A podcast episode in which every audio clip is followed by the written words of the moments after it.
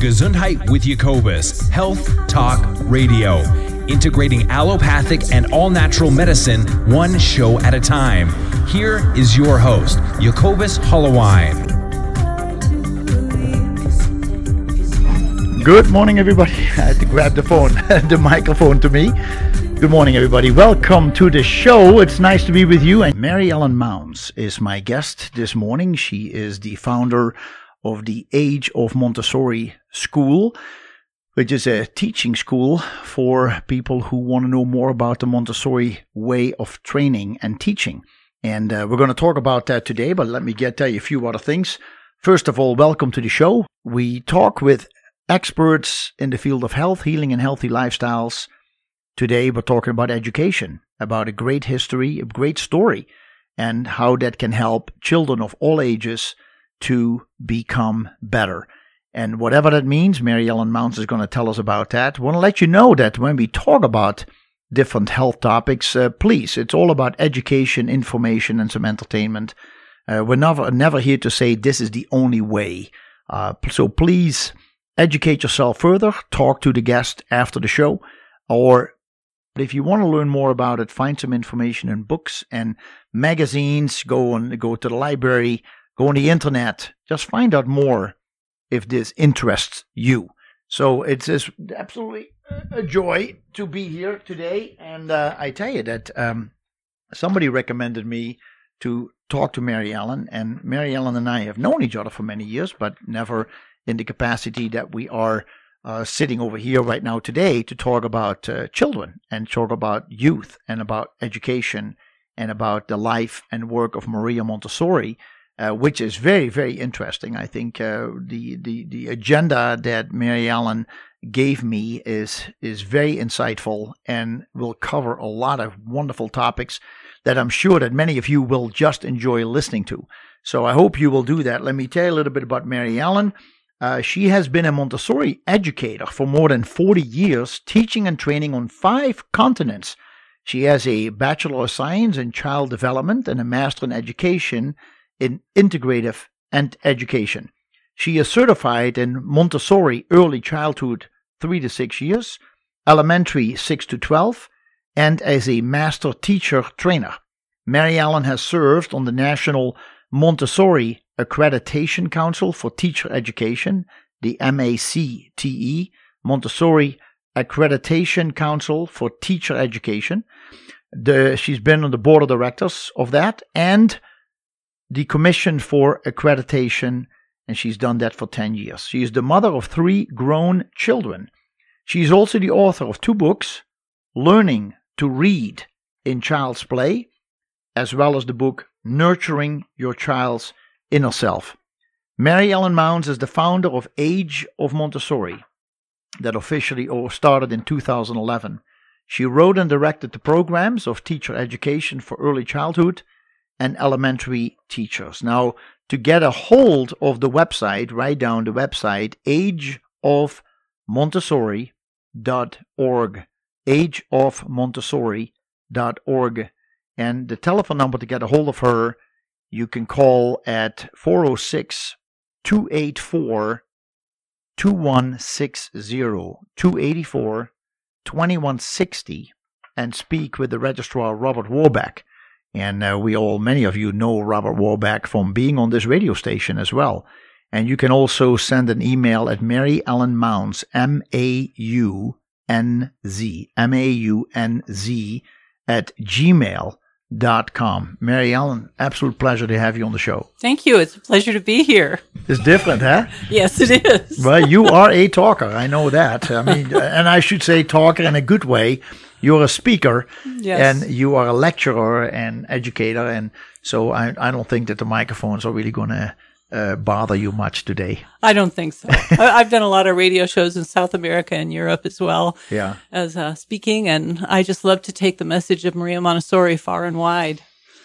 Well, I tell you that when I uh, was reading a little bit in preparation of the show, um, Maria Montessori was quite the woman. I mean, she yes. was uh, she was born in 1870 and she died in 1952, 52. I think. Mm-hmm. And so um, she actually lived in Amsterdam her yes, final she did. year. Yes. And just recently, I was over there and went to her old office and home. It's kind Mm. of a small museum and spent a whole day reading in archives of some of her old documents. It was absolutely a wonderful day. wow.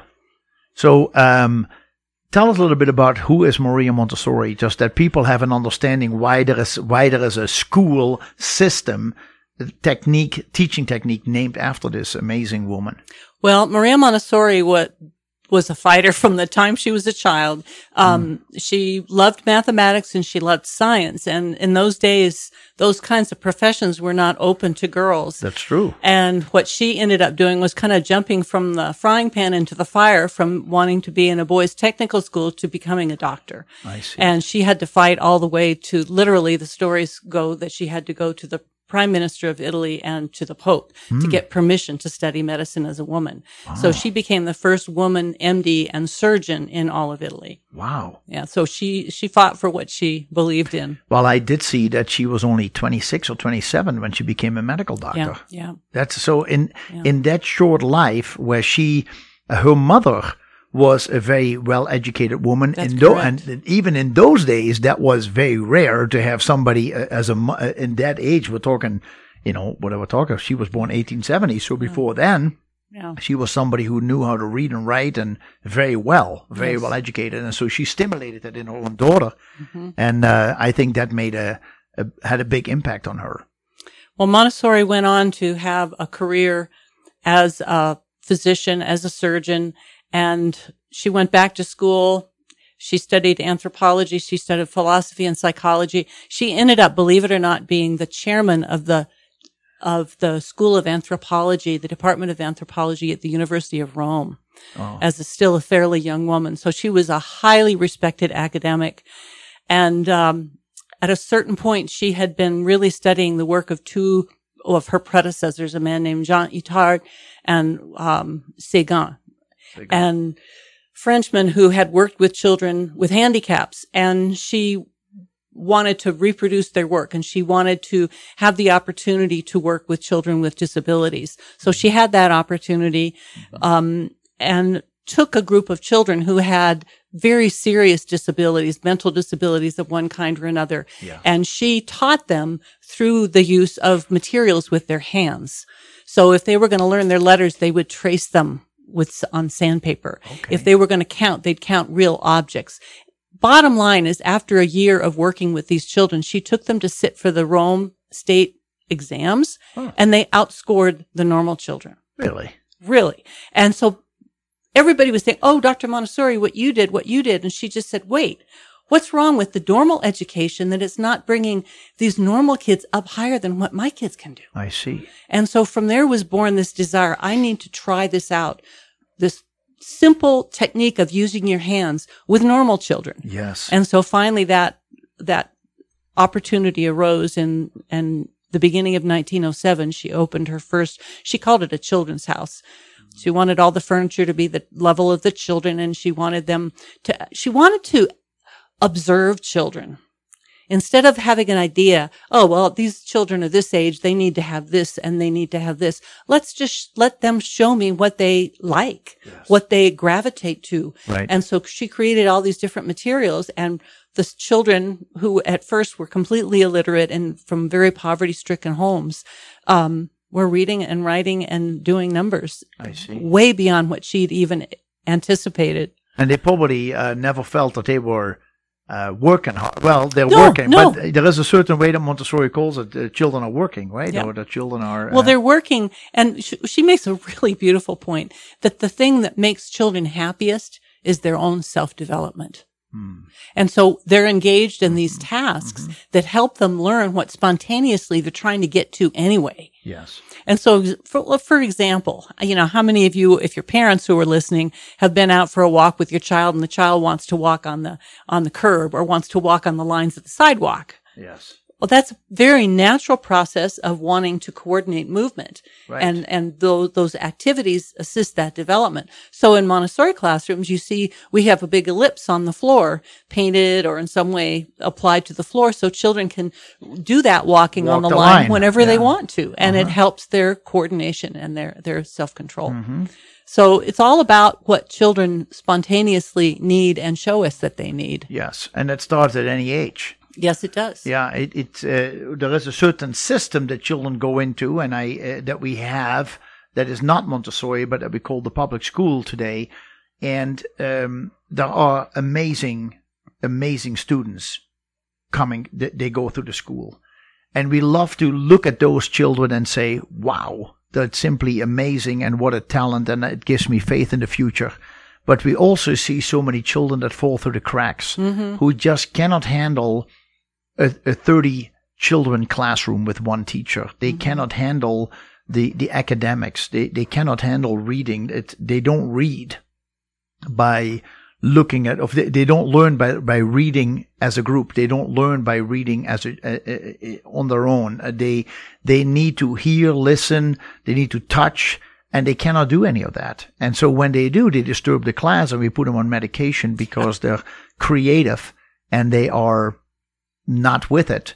And so it is so sad to see the the large percentage of children that will never be able at a young age to make that developmental change and improvement as we can see in Montessori where children can read at three and four years old naturally. Well, you know, Jacobus, in the United States now, and this is, there's some, a test every year that's, that's, they call it the, uh, America's report card. Yeah. And these tests are given at the end of fourth grade, the end of eighth grade, and the end of 12th grade in Yeah. schools all over the country. Mm-hmm. In some neighborhoods in this country, 60% of our children are not learning to read. 60%. And so that, and I know I have taught in lovely private schools. I have taught in the lowest of the low income in inner city Chicago in um, an area of of of uh, Phoenix that was all Hispanic children.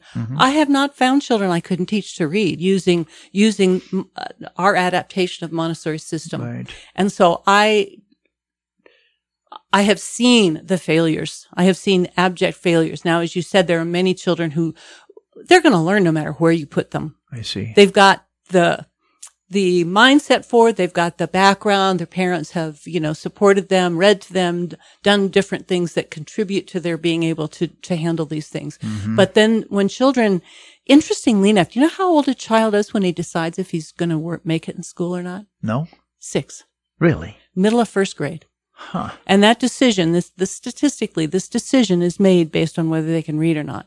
So if they get through first grade and they are struggling with reading, they will have at some level made up their mind, this is not for me.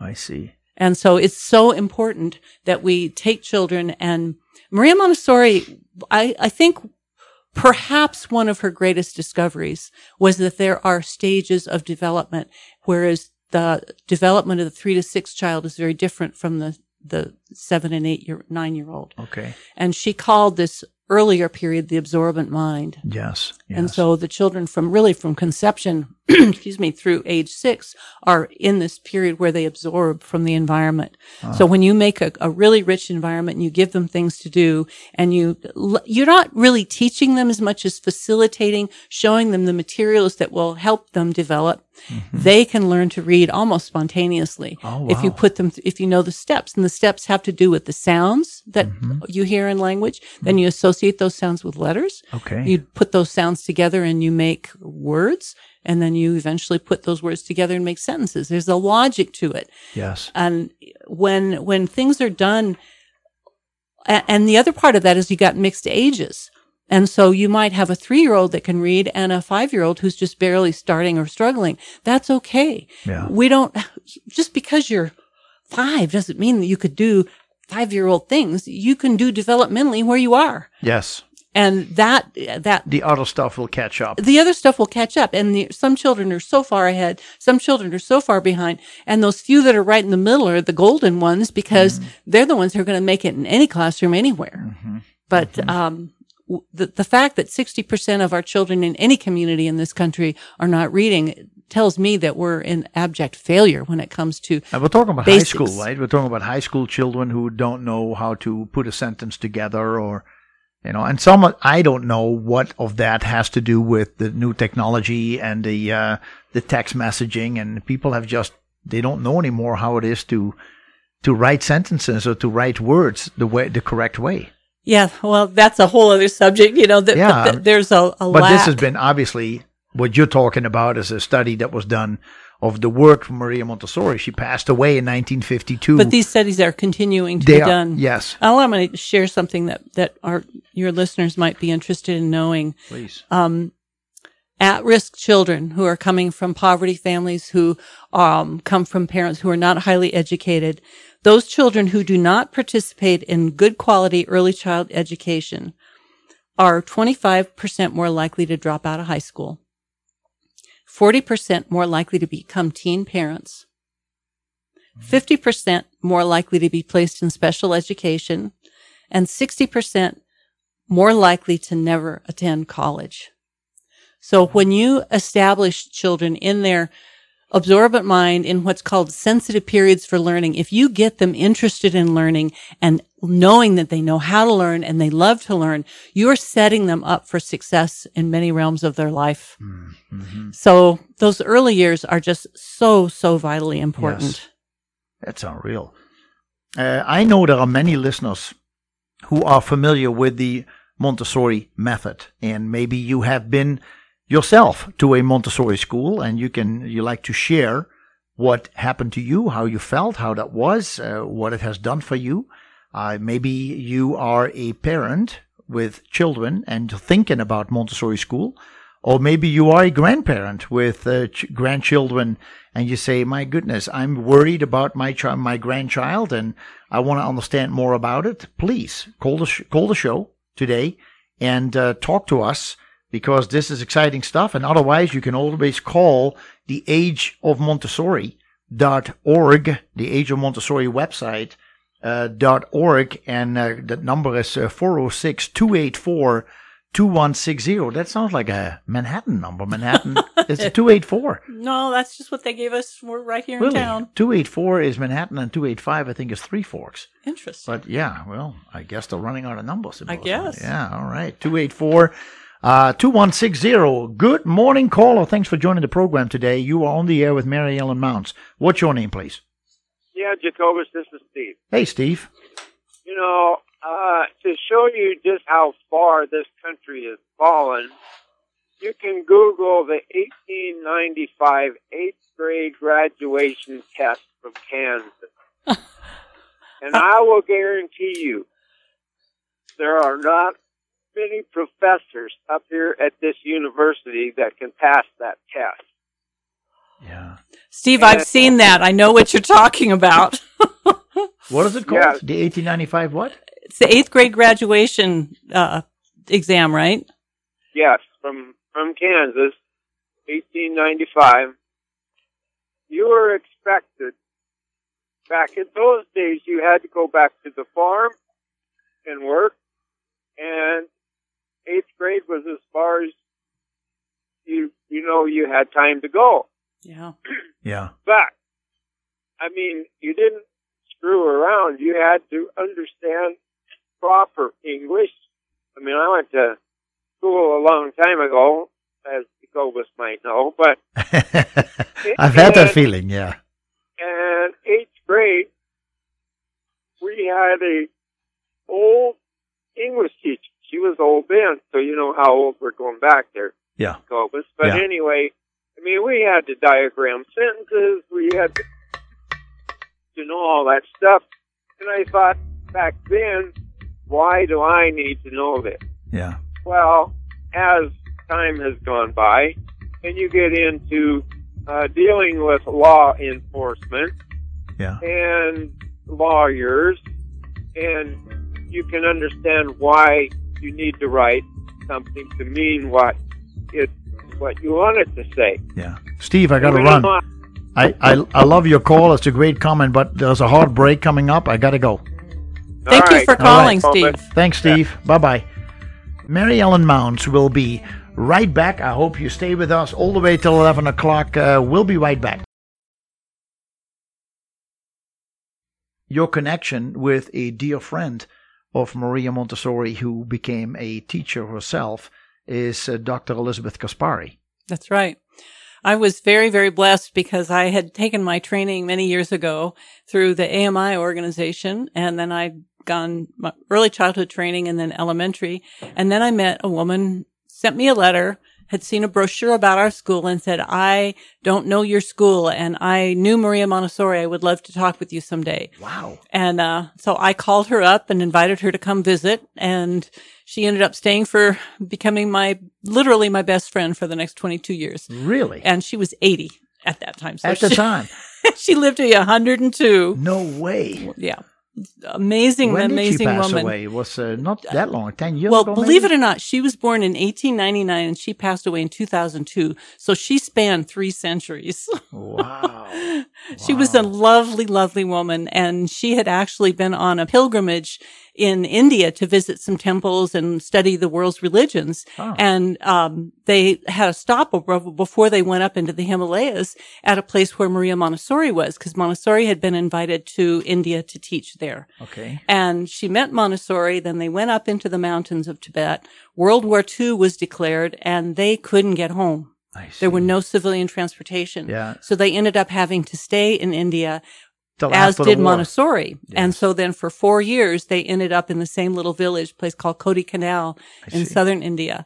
And long story, but it's, it's a wonderful story. And, um, Madame Caspari, we called her Madame Caspari because she was a lovely. She was French, or was she also? Well, she was okay. Swiss, but she was from the French part of Switzerland. Okay. okay. And, uh, she had, oh my gosh, she had a deep, deep heartfelt understanding of Montessori. She had had a school of music where the children of the crowned heads of state of different parts of Europe came to her school. Huh. She gave it all up to go into Montessori. wow. You know, she was so impressed with the work of Dr. Maria Montessori. And so anyway, she came and, and was really my mentor and trained me to be a master teacher and, uh, introduced me to the joys of training adults, which is what now our 501c3 organization, Age of Montessori, we certify adults in early childhood and elementary teacher training for Montessori. And that is something. Why did you decide to do that? Which I think is amazing to to think about that concept. Let's train the teachers and parents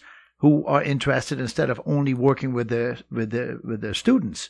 Yeah. Uh, I mean the students, the children at this at this point, because there's a lot of Montessori schools. There's quite a few Montessori schools in Bozeman, which is awesome. yes. And it's still difficult to get in. Yes.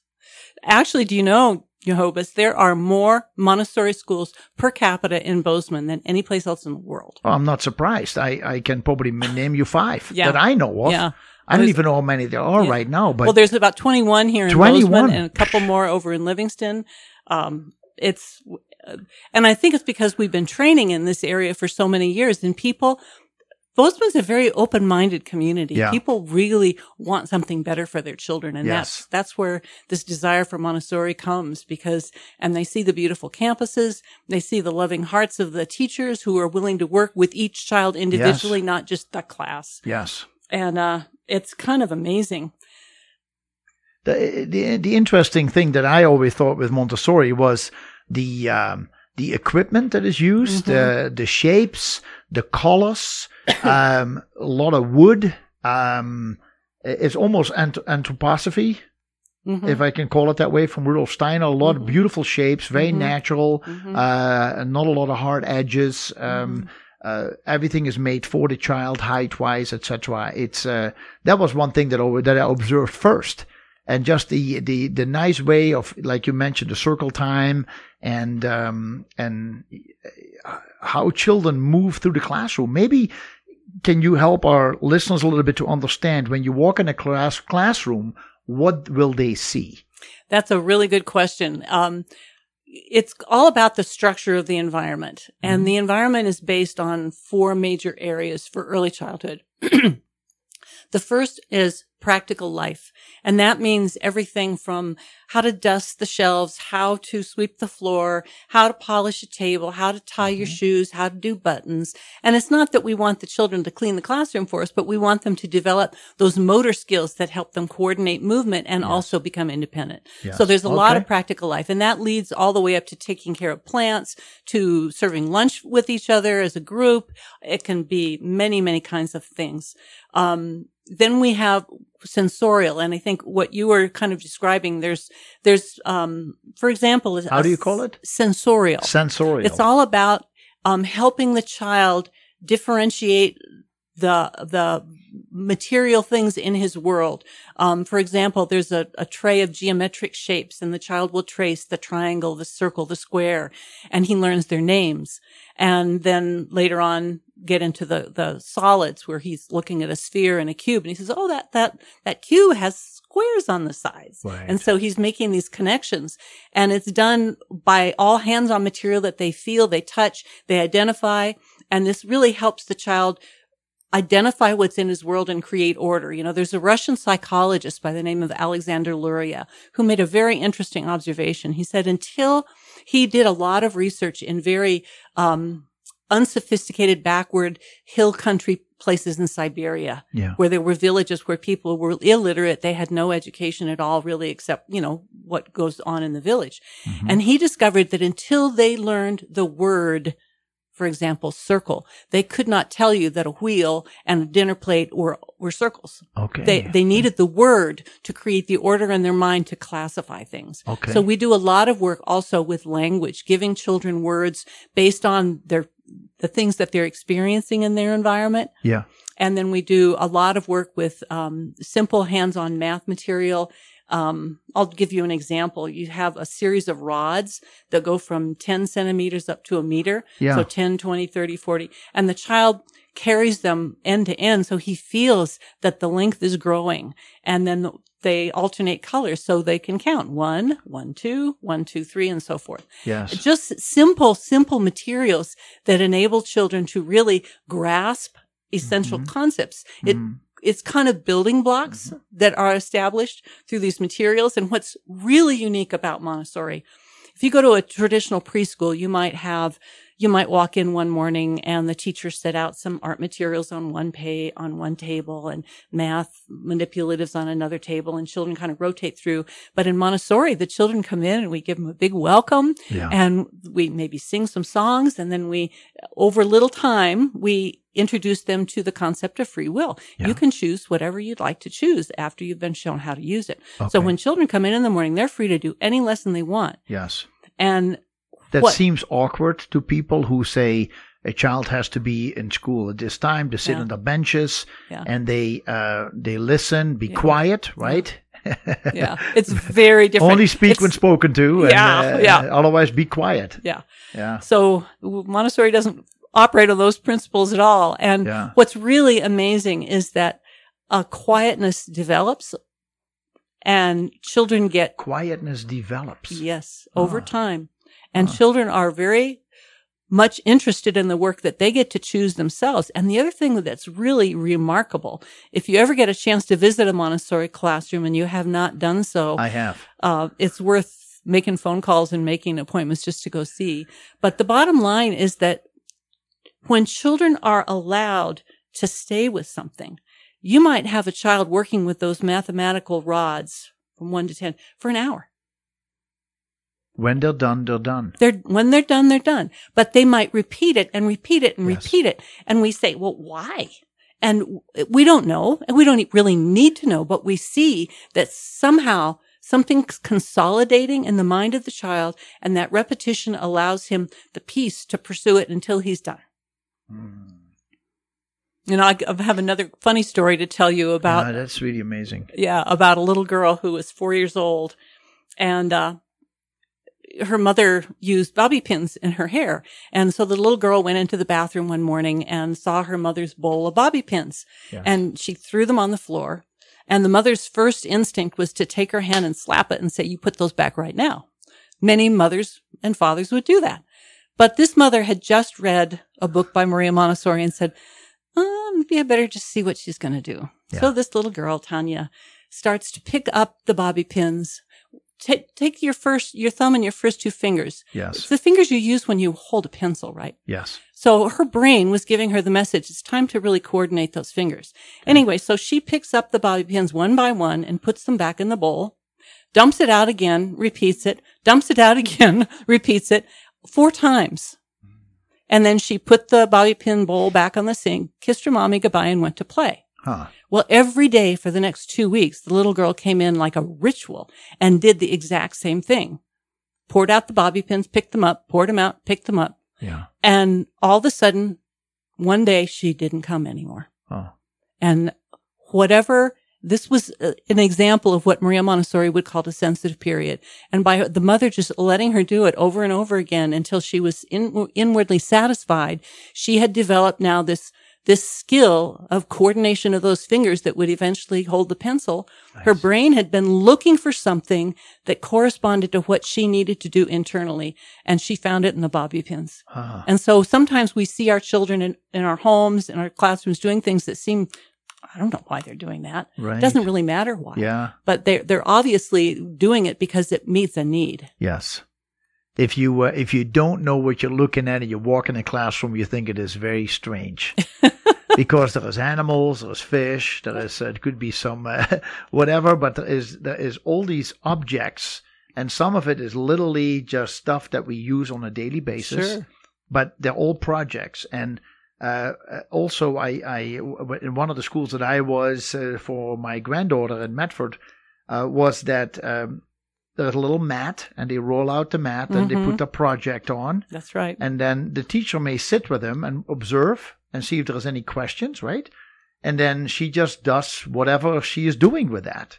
And the teacher usually, uh, and like you said, the teacher may help you the first time, and that's why the teach the, the several teachers in the classroom, they will know that the child is the first time he or she is going to do that, and they say, "Let me explain to you how this one works," and then they show it, and then the child does it, and they may have to repeat that a couple times before they leave the child alone.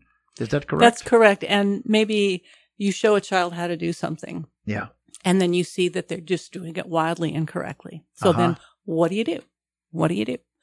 As a Montessori teacher, I observe, I take a little note in my, I usually have a little notebook with me, piece of paper strapped around my head or some, you know, Yeah, some, yeah, some way yeah. around my neck. And, uh, I may just note that the child needs a new presentation on that, or I mm-hmm. may go over and say, Oh, I see you're doing this. May I have a turn with you? And then you represent it. So in Montessori, we teach by teaching, not by correcting. I see. That's a huge, huge difference. In education, a child is, takes a test, gets red marks, checks for everything he's got wrong, and he's many times humiliated and feels like I can't do this. I failed. So correction would say would be you do this wrong. Let me show you how to do it right. We don't even tell them they're doing it wrong. Okay, but that's what you say. You we don't just correct. say, oh, no, we don't correct at all. We ju- we simply do it again. But what? Give us an example. What correction would be in a situation like that? I'll give you my favorite ones. Okay. You Okay. mentioned the little mats that children roll out on the floor to put their work on. Yeah. Sometimes children will forget to put it back or whatever. And we have a lesson on how we walk around the mat. We never walk on anybody's work mat because that's their space. Yeah. So let's say you, you come to class one morning and you're kind of oblivious and you walk right across the work rug. Okay. Okay. So Yeah. you've just made a big mistake. You violated one of the classroom rules. Okay. So rather than say anything to you right then, maybe an hour later when we're at circle time or maybe in the tomorrow morning, I'll say, okay, group, let's, you know, my whole class, let's have a lesson on how we walk around the work rugs. And then I'll demonstrate how we walk around the work rugs. And I say, Jacobus, would you come and show us how we walk around the work rug? And so I've just made you a hero instead of the villain of making a mistake the day before. I see. So it's, it's a matter of, we don't have to jump in and uh, correct everything just this minute, but we have to note that there's something that needs some, some further work. So as a teacher, I accept accountability. If the child's not doing it right, it means I need to present it again. Yes. Doesn't mean that the child's not dumb or whatever. It just means I didn't present it enough, clearly enough, enough times. Right. Huh. So wow. It's really about the dignity of the child. It is. It is. I, I, I can understand why people would say um, you have to show them what's right and wrong because once they enter the world, they, they have to know what's right and wrong. And they get it. Believe me, they get Yeah, it. I think so and, too. and there are times, obviously, if a child is being destructive, if the child is being very disturbing, you're going to stop it. And you're going to do it kindly, but you're going to say that's not acceptable. I, let's let's go. You try to get them doing something else, but we draw lines. But I'm talking about with academic areas where a child just simply doesn't know how to do it yet. Yes. Instead of telling him he's wrong, you just simply show him how to do it right. Huh. Folks, Mary Ellen Maunz is with me today on the program. Uh, she is the founder of the Age of Montessori, which is an educational school for those who want to know more about the Montessori, Maria Montessori method of education. And uh, the telephone number of the studio today here on Gesundheit with Jacobus is 522-8255, 522-TALK. If you would rather send me a text and not disturb the conversation, you can do so as well. 266 7617 266 7617. Um, if you would like to get a hold of the Age of Montessori, there def- different ways you can do it. You can go to ageofmontessori.org and uh, you can also call them at 406 284 2160. 406 284 2160. And uh, you can find more information there as well. So, um, what I what I want to ask you, Mary Ellen, is um, uh, I want to come back to this point about doing things continuously. That also shows that every child has their own speed. And and and as a teacher, you want to be aware of that. You say you take some notes, either mental notes or you write them down on a piece of paper.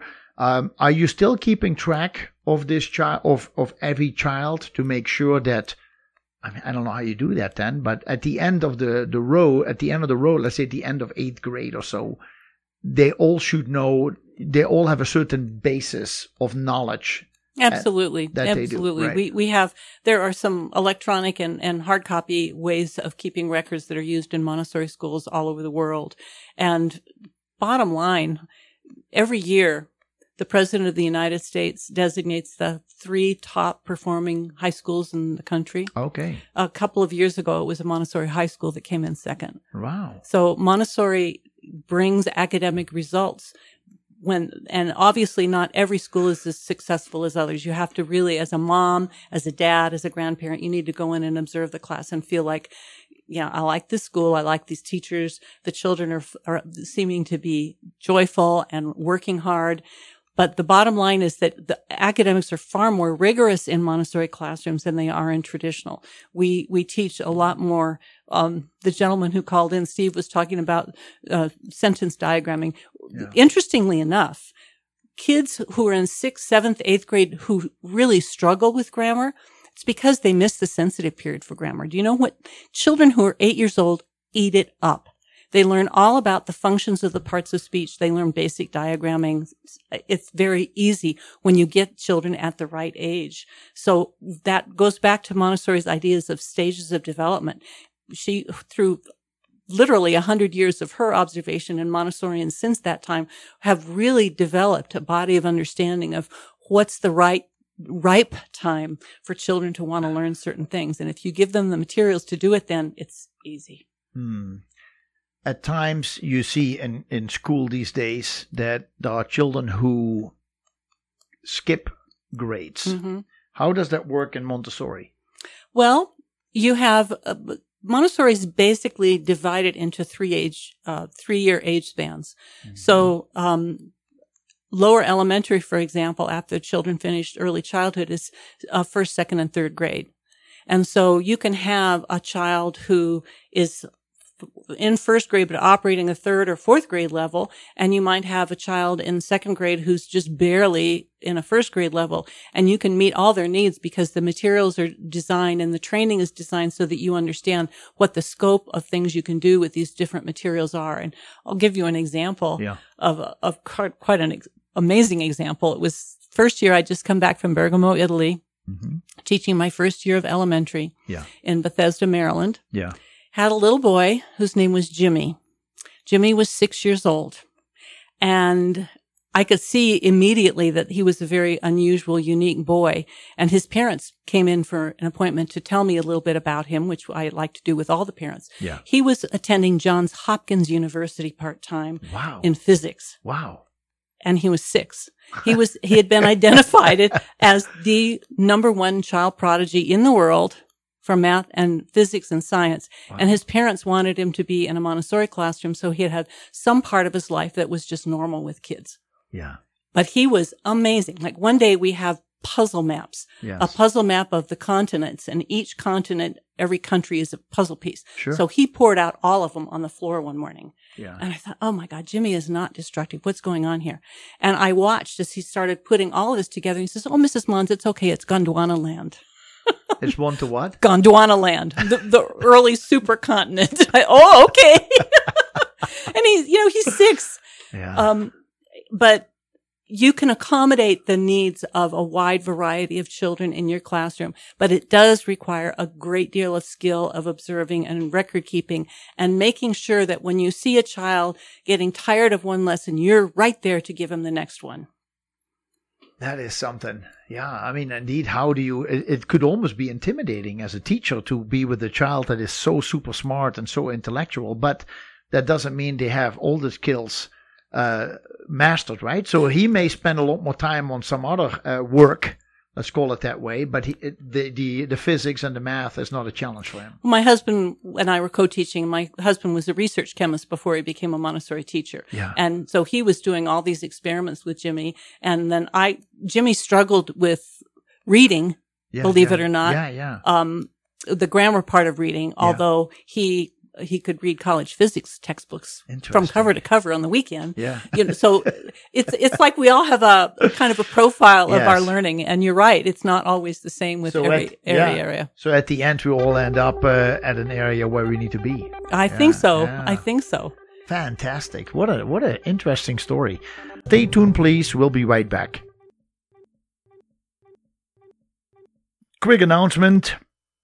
Um, my uh, we we came back from Medford, Oregon last night of yesterday afternoon because uh, our son and his wife and our daughter-in-law and uh, two grandchildren are moving back to Bozeman, which is exciting. They were gone for nine years, and Meanwhile, we know that uh, our daughter Rebecca, who works at the at the store, uh, was pregnant of twin girls, and uh, so that those were calculated sometime in September, maybe early September. And yesterday, we are at the airport with the grandchildren. Just uh, we were going to take the grandchildren. They're taking the big truck, the U-Haul truck, today and tomorrow to drive to Bozeman. And um, we got a call from Rebecca that her water broke, and so we realized, oops it's going. And uh, so we found out uh, when we made it to Seattle that uh, they were on their way. The Bozeman uh, nursery was filled, uh, was was was full of children. They had a lot of children being born, also some premature, and so they told them, "You guys are fine, even though the water broke. Uh, go to Billings." And so they went to Billings. And when we were in Seattle, they were uh, close to Laurel, and they said, "Well, we're waiting. As soon as we make it to the hospital, they're going to take us right into the OR." And she was going to have a C-section because one of the the, the smallest child on the bottom was uh, breech, and um, they said we have to do a C-section. So she was aware of that, and she did have a C-section, but she was in line to to wait. So we thought, you know, by the time we get to Bozeman, they're probably born. But then we heard she was still in queue, so to say, uh, waiting her turn to go into the OR. And then about uh, 8.15 last night, we got a text at about 8.45. But in 8.15, we heard both babies were born, both girls were born. So we have two more grandchildren since last night. Uh, I was very close to calling Mary Ellen and say, I got to go to Billings. Uh, got to go check the grandchildren. But uh, I, I, we talked about it, and there are so many people flocking to Billings. We said we'll go after the radio show. Well, And uh, congratulations. yeah, thank you, thank you very much. It's so cute, and I was able to show you a couple pictures. Yes. Uh, yeah, one the little one is little. I mean, she is uh, three pounds seven ounces, but super strong. They were talking about grip. They do like a grip test, Mm-hmm. and ten is the highest, and the little one had a grip of nine point nine. Wow. Yeah, yeah, she was just uh, so careful with handshakes with her. Um, but breathing fine, and the the bigger one was five pound ten ounces, and um, had a little fluid in the lungs, so they put on a little oxygen mask. And uh, but they're both healthy, both strong. The the big one had a grip of about eight, Okay. so the little She's one really, she's a feisty one. Yeah, so everybody's healthy. Uh, our daughter is healthy, uh, is good. Everybody's healthy, so we're just very very happy, very grateful that everything went well. Well, you know, my youngest child was very small, and we always teased that she was small but mighty, and she still is. She's small and mighty. Yeah. yeah. You know, there's something special about uh, twins. They Oh, they yes. just uh, my my my niece had twins, and they're like two years old right now. And when they were just born and laying at home, they were always holding hands. They they they lay next to each other in bed. They put they were so small, so they put them in the same bed, and they were just always holding hands wow. Just naturally, and they do everything together. It's a boy and a girl. So I said, uh, "How was it? How how are they laying?" And they said, uh, "My my youngest daughter went over to. She said, I'm going to go." And so she was over there. and She took us little She took film, pictures. little pictures, and and so she said, "Oh, they're so cute." And so, they, but they have them right next to each other. But I don't think they're laying in the same. Uh, the, the the I the, what do you call it? The intensive care unit for Yeah, for children. bassinets. Yes. So I th- I'm sure that when they get home, they're going to be fine. So Oh, in any case, I just want to share that. if I sound sleepy, it's because I didn't get a whole lot of sleep last night. But uh, dude, after the show, we're going to go to Billings and find out more about him and look at him Oh, yes. ourselves. Yeah, it's going to be exciting. Yes. Anyway, we got to go through the show, and it is so exciting to have uh, Mary Ellen Maunz with me. And I, I want to talk to you about the age of Montessori. Tell us a little bit more about uh, why, how did it come about, when did it come about. It is a nonprofit. It's 501 point, uh, 50 501.c3, uh, federally accredited teacher preparation for early childhood and elementary education. Tell us a little bit more about it. Well, earlier we were talking about Elizabeth Caspari and the great mentorship and training that she provided. I um, had been a Montessori teacher for many years, and then she came into my life and trained me to become a trainer. So it was a very rigorous train the trainer program that I went through. And I had trained some in the United States, and then I had this wonderful opportunity to train in St. Petersburg, Russia, which I did for about almost 10 years.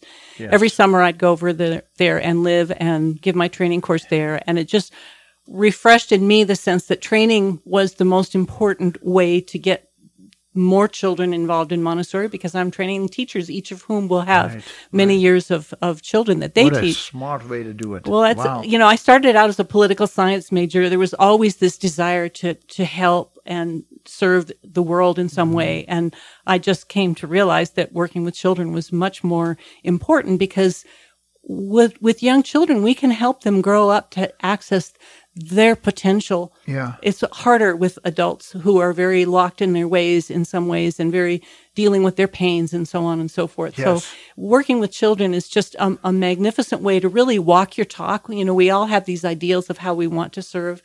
Anyway, so I had done that for a number of years, and I think um, I'd worked with the MACTE organization, the Montessori Accreditation Council for Teacher Education, and I realized that there are many people in many parts of the world who want to become Montessori teachers, but if there's no brick and mortar training in their town, they're out of mm-hmm. luck. Mm-hmm. So I, I had done some online studies myself and I realized that I could create what we call a blended program. Okay. So our students study the philosophy, the psychology, the child development for about eight months online, very interactive with the course mentors. They're reading, they're, they're writing, they're doing uh, forums where they talk to each other. They're in Zoom conversations with the mentor and, and the other fellow students. So it's very, very interactive. Then they come for a summer, what we call a residency, where they get to see myself or one of my faculty members present the material, how all these beautiful Montessori materials that we were talking about earlier, how they work, how you present them to children. Yeah. And then, then the, they do a student teaching for a full classroom year. And then only at that point do they get their full certification. So the whole thing is two years, three It, years. some people, it's two years, but some people like to do the online training simultaneous with their internship. So it can be anywhere from one to two years. yeah, pretty intensive. It's I very intensive. And um, it is accredited with the um, Montessori Accreditation Council for Teacher Education, which is the one unifying Montessori organization that has been uh, designated by the Department of Education to oversee Montessori teacher training in the United States. Yes. But we have students. We just got our 108th graduate through the door last week. isn't that something? It's really wonderful. It's been just growing and growing, and now, of course, we have elementary training as well. But um, I felt that this this blended training we have. I've got two students right now in Latvia. We've got one from um, Lebanon. We've got one from Peru. We've got students on ver- almost every continent at different times in our organization. And as long as they can either come to us for that two two and a half three week summer, or we go to some place that works for them and works for us, we try to be really flexible to get people through this course. of course, it would be course. nice to have them come to the headquarters. Let's call it headquarters over here because you have all the material, the whole setup, everything is ready for them. Wow. But we just, for example, we also have a, a training hub in uh, Nashville, Tennessee, Yeah. at a beautiful school down there, and we have one in um, Durham, New Hampshire. So those people who are on the East Coast or who are in Europe can get to the East Coast easier than they can get to Bozeman. yes, And uh, but you know, it's real interesting when we started out when we talked about our residency in Bozeman. People would say, "Bozeman, what's that? Where's that?" Yeah. And now they realize it's a vacation paradise. You know, you have to make your reservations Yes. six months in advance if you're going to stay here. yeah, Uh, but we're really happy with the way it's grown. yes, it is. I'm sure, and and it it speaks around. You know, it's uh, people. And, and I see, like we talked earlier about Bozeman itself, Bozeman and Livingston surroundings, Yeah. the amount of Montessori Story School. You said 22 Yeah, in just in Bozeman alone, Yeah. and a few in uh, in Livingston. yeah, That's awesome. It's I mean, amazing. it, and I, I realize indeed how important this is that uh, the the parents learn Montessori training, that they understand also when the child is at home that they can assist the child in continuing education. Let's call it that way. When they come out of school, that the parents understand what the child is going to try to tell them, or when the child is working on a project, that this is really important for them to go through the motions, that the parents uh, have a better understanding uh, of how that, all this works. on our website, we have a lot of um, blogs by teachers, by parents. We have a lot of information and articles that are uh, that are available there and archived, and we also have. Oh, more than 100 webinars. Many of, most of them are free and they are on all kinds of Montessori topics. Plus, as you say, a person could actually take all of our online academic training just as a, as a, uh, information student. They pay a portion of the, of the total cost and then they get to just understand what it is that we're doing. And so many things, like, for example, allowing children to make choices Yeah. controlled choices. Like on on Monday night, you get out. Well, tomorrow's Tuesday. You know, what do you think you might like to wear tomorrow? And say, well, you could wear this, this, or this, and let the child choose. And then you have it set out for morning, and then there's no battle royal in the morning over what they're going to wear. You know, and there's simple things, very simple things. And for example, at Christmas time, you know, many times children get so many toys, they're so overwhelmed, they don't know what to do with all of it. So many parents have a, a shelf instead of a, t- a toy box, so a bookshelf. And you just have, you know, five or six of their favorite toys out. The rest of them, put them up in a box in the in the closet. And when the child seems to be done with this, bring out some new ones. Yeah. We don't have to be in this consumer nightmare of being overwhelmed and not being able to choose and just jumping from one thing to another. It's much better to have those few things that your child really does well and loves and have those available and make certain that you you know when you're when they're done they put it back. When they're done they put it back. When they're done they put it back. and if we if we that's the way we present lessons in our Montessori classroom. Part of the lesson is when we're finished we put it back and it's ready for the next child. Or if it's at home it's ready for tomorrow Yeah. or it's ready for your sister or whatever the case might be but there's you you have ground rules but you make them very much personalized to your child and what your child needs mm-hmm. So when we talk about what you do specifically, it is available for anybody, uh, let's say over the age of 18, I would say, right? Who wants to be a teacher, who wants to be involved in a child's life.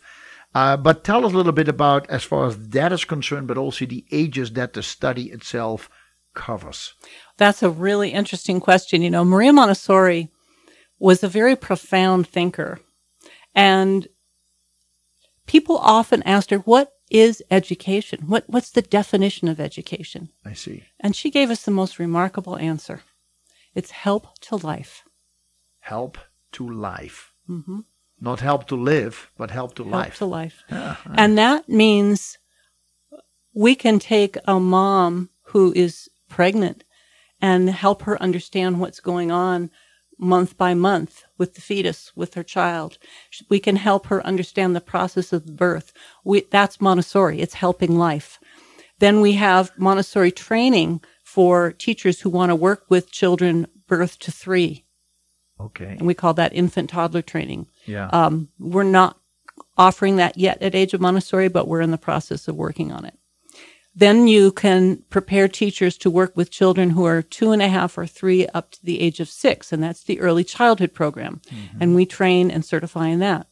And most of the schools in Bozeman are early childhood Early child. most of the Montessori schools. But then there's also Montessori Elementary, and there's lower elementary of six to nine and upper elementary nine to 12. So our teacher training goes from, from six all the way to 12. Mm. So when you say six to nine, you're talking about six to ninth grade. No, six to nine years old. Oh, okay. Yeah. Okay. Just the, the lower, ele- first three years of elementary school and the second years of elementary. okay. Yeah. Okay. But then there's some um, adolescent Montessori training All right. and for middle school and high school. Uh-huh. And then there's adult education for Montessori, which is our teacher training programs. Uh-huh. And then, believe it or not, I, I, I was invited to speak at an international Montessori um, conference last summer in Prague. And I was very honored to be able to go. And, Of course. and, and be amazing. but the day before the conference started, there was a special day. And that day was held by a woman named Anne.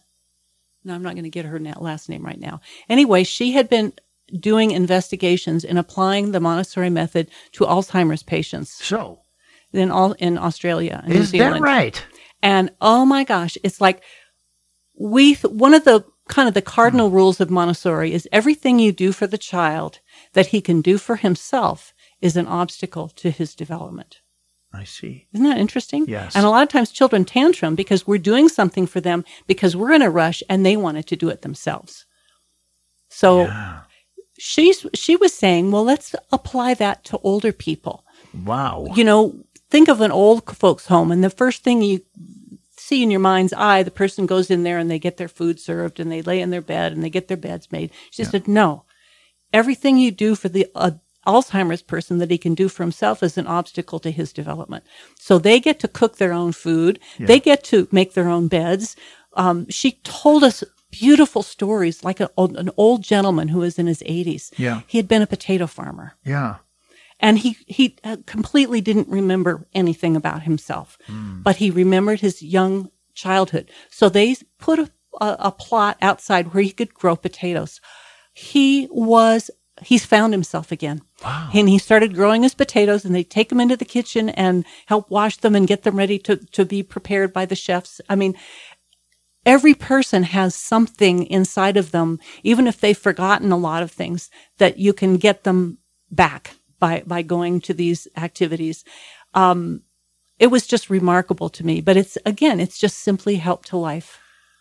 When you took when you talk about a uh, Alzheimer person, many times you teach them th- something one day and they forget the next day, and you have to start all over again. So that doesn't matter. You just keep doing the same thing. Uh, What they, what they were saying is for the most part, you go back to something they do remember.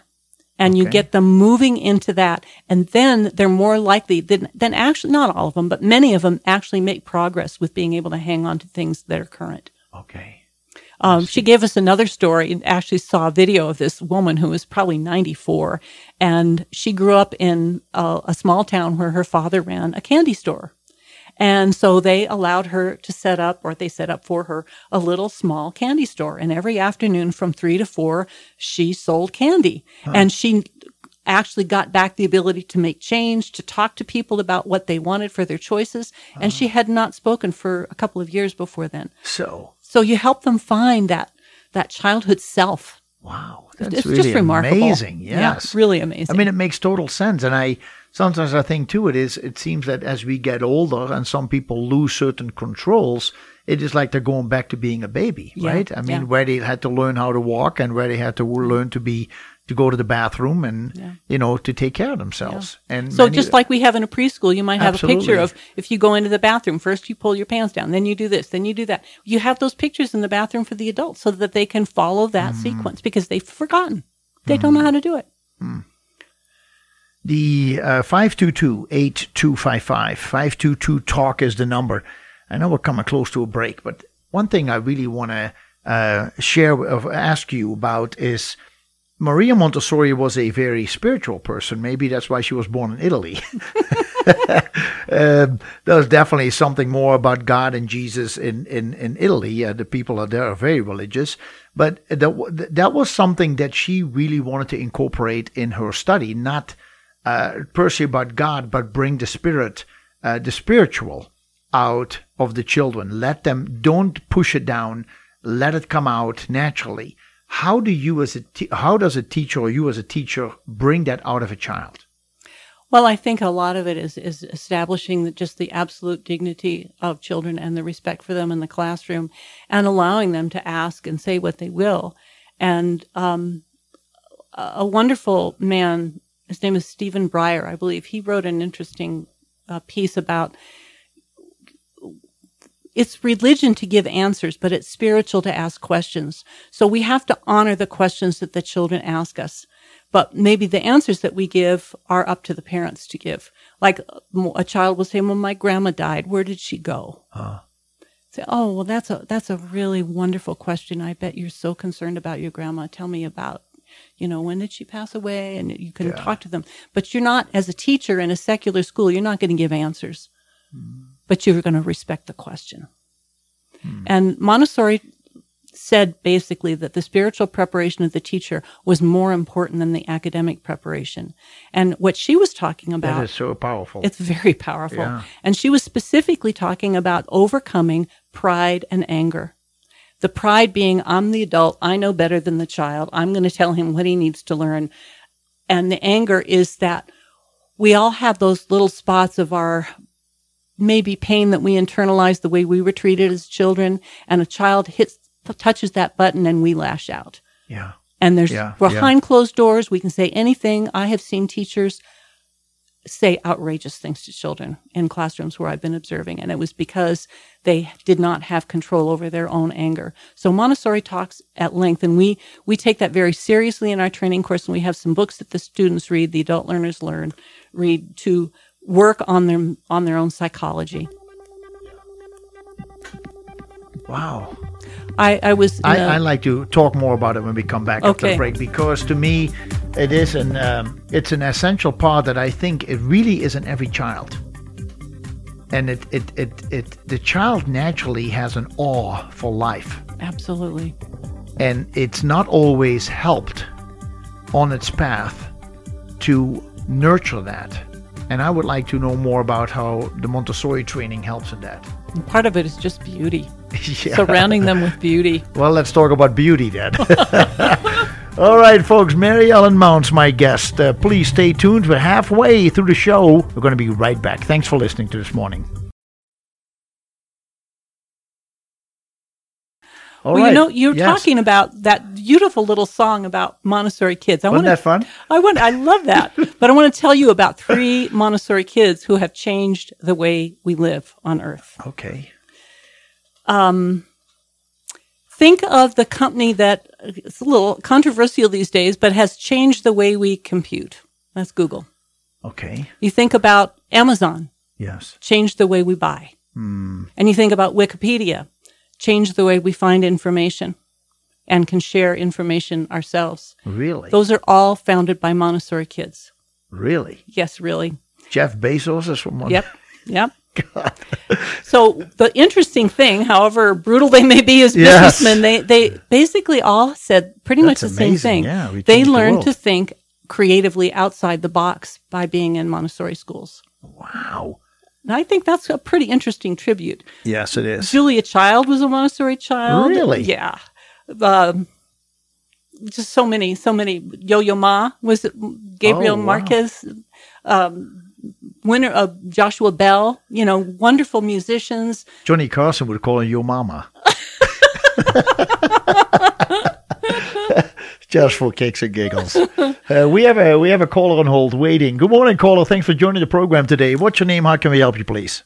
Yeah, this is David, and I'd Hi, like, David. like to congratulate you, Grandpa. Oh, thank you very much. Thank you. First of I all- appreciate that. Thank you. Say, all three of my children have been to Montessori schools, including my eldest, who works for you. Yes. I think that partly accounts for his uh, amazing genius and Yes. Uh, I agree. for lifelong learning. In fact, he desires to be a teacher too. Wow, that's Um, great. My question: Since Montessori developed her method, you know, over a hundred years ago, and there have been other wonderful developments in education, including Glenn Doman's um, "Teach Your Baby to Read" book and flashcard memorization methods, and Makoto Shichida's whole brain or right brain learning methods.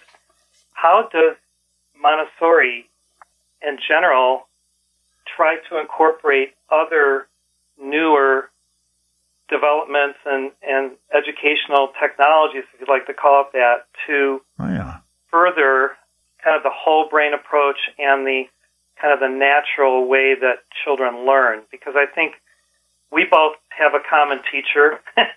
Yeah. all, all three of us actually, and Yes. you know, and then and also I'd like to ask about a wonderful lady from Switzerland that you knew, and my dad was very fond of, you know, and and her work in relation to Montessori because she brought she brought a tremendous mission to the West and to the United States. So anyway, that's my question. Wow. Interesting. Great questions, David. And I think that when you're talking about both Doman and Shichida, they were very involved in the development of the right brain. And I happen to have studied both of those systems and I got to know Dr. Shichida, a Japanese educator who was utilizing what many people would call right brain learning.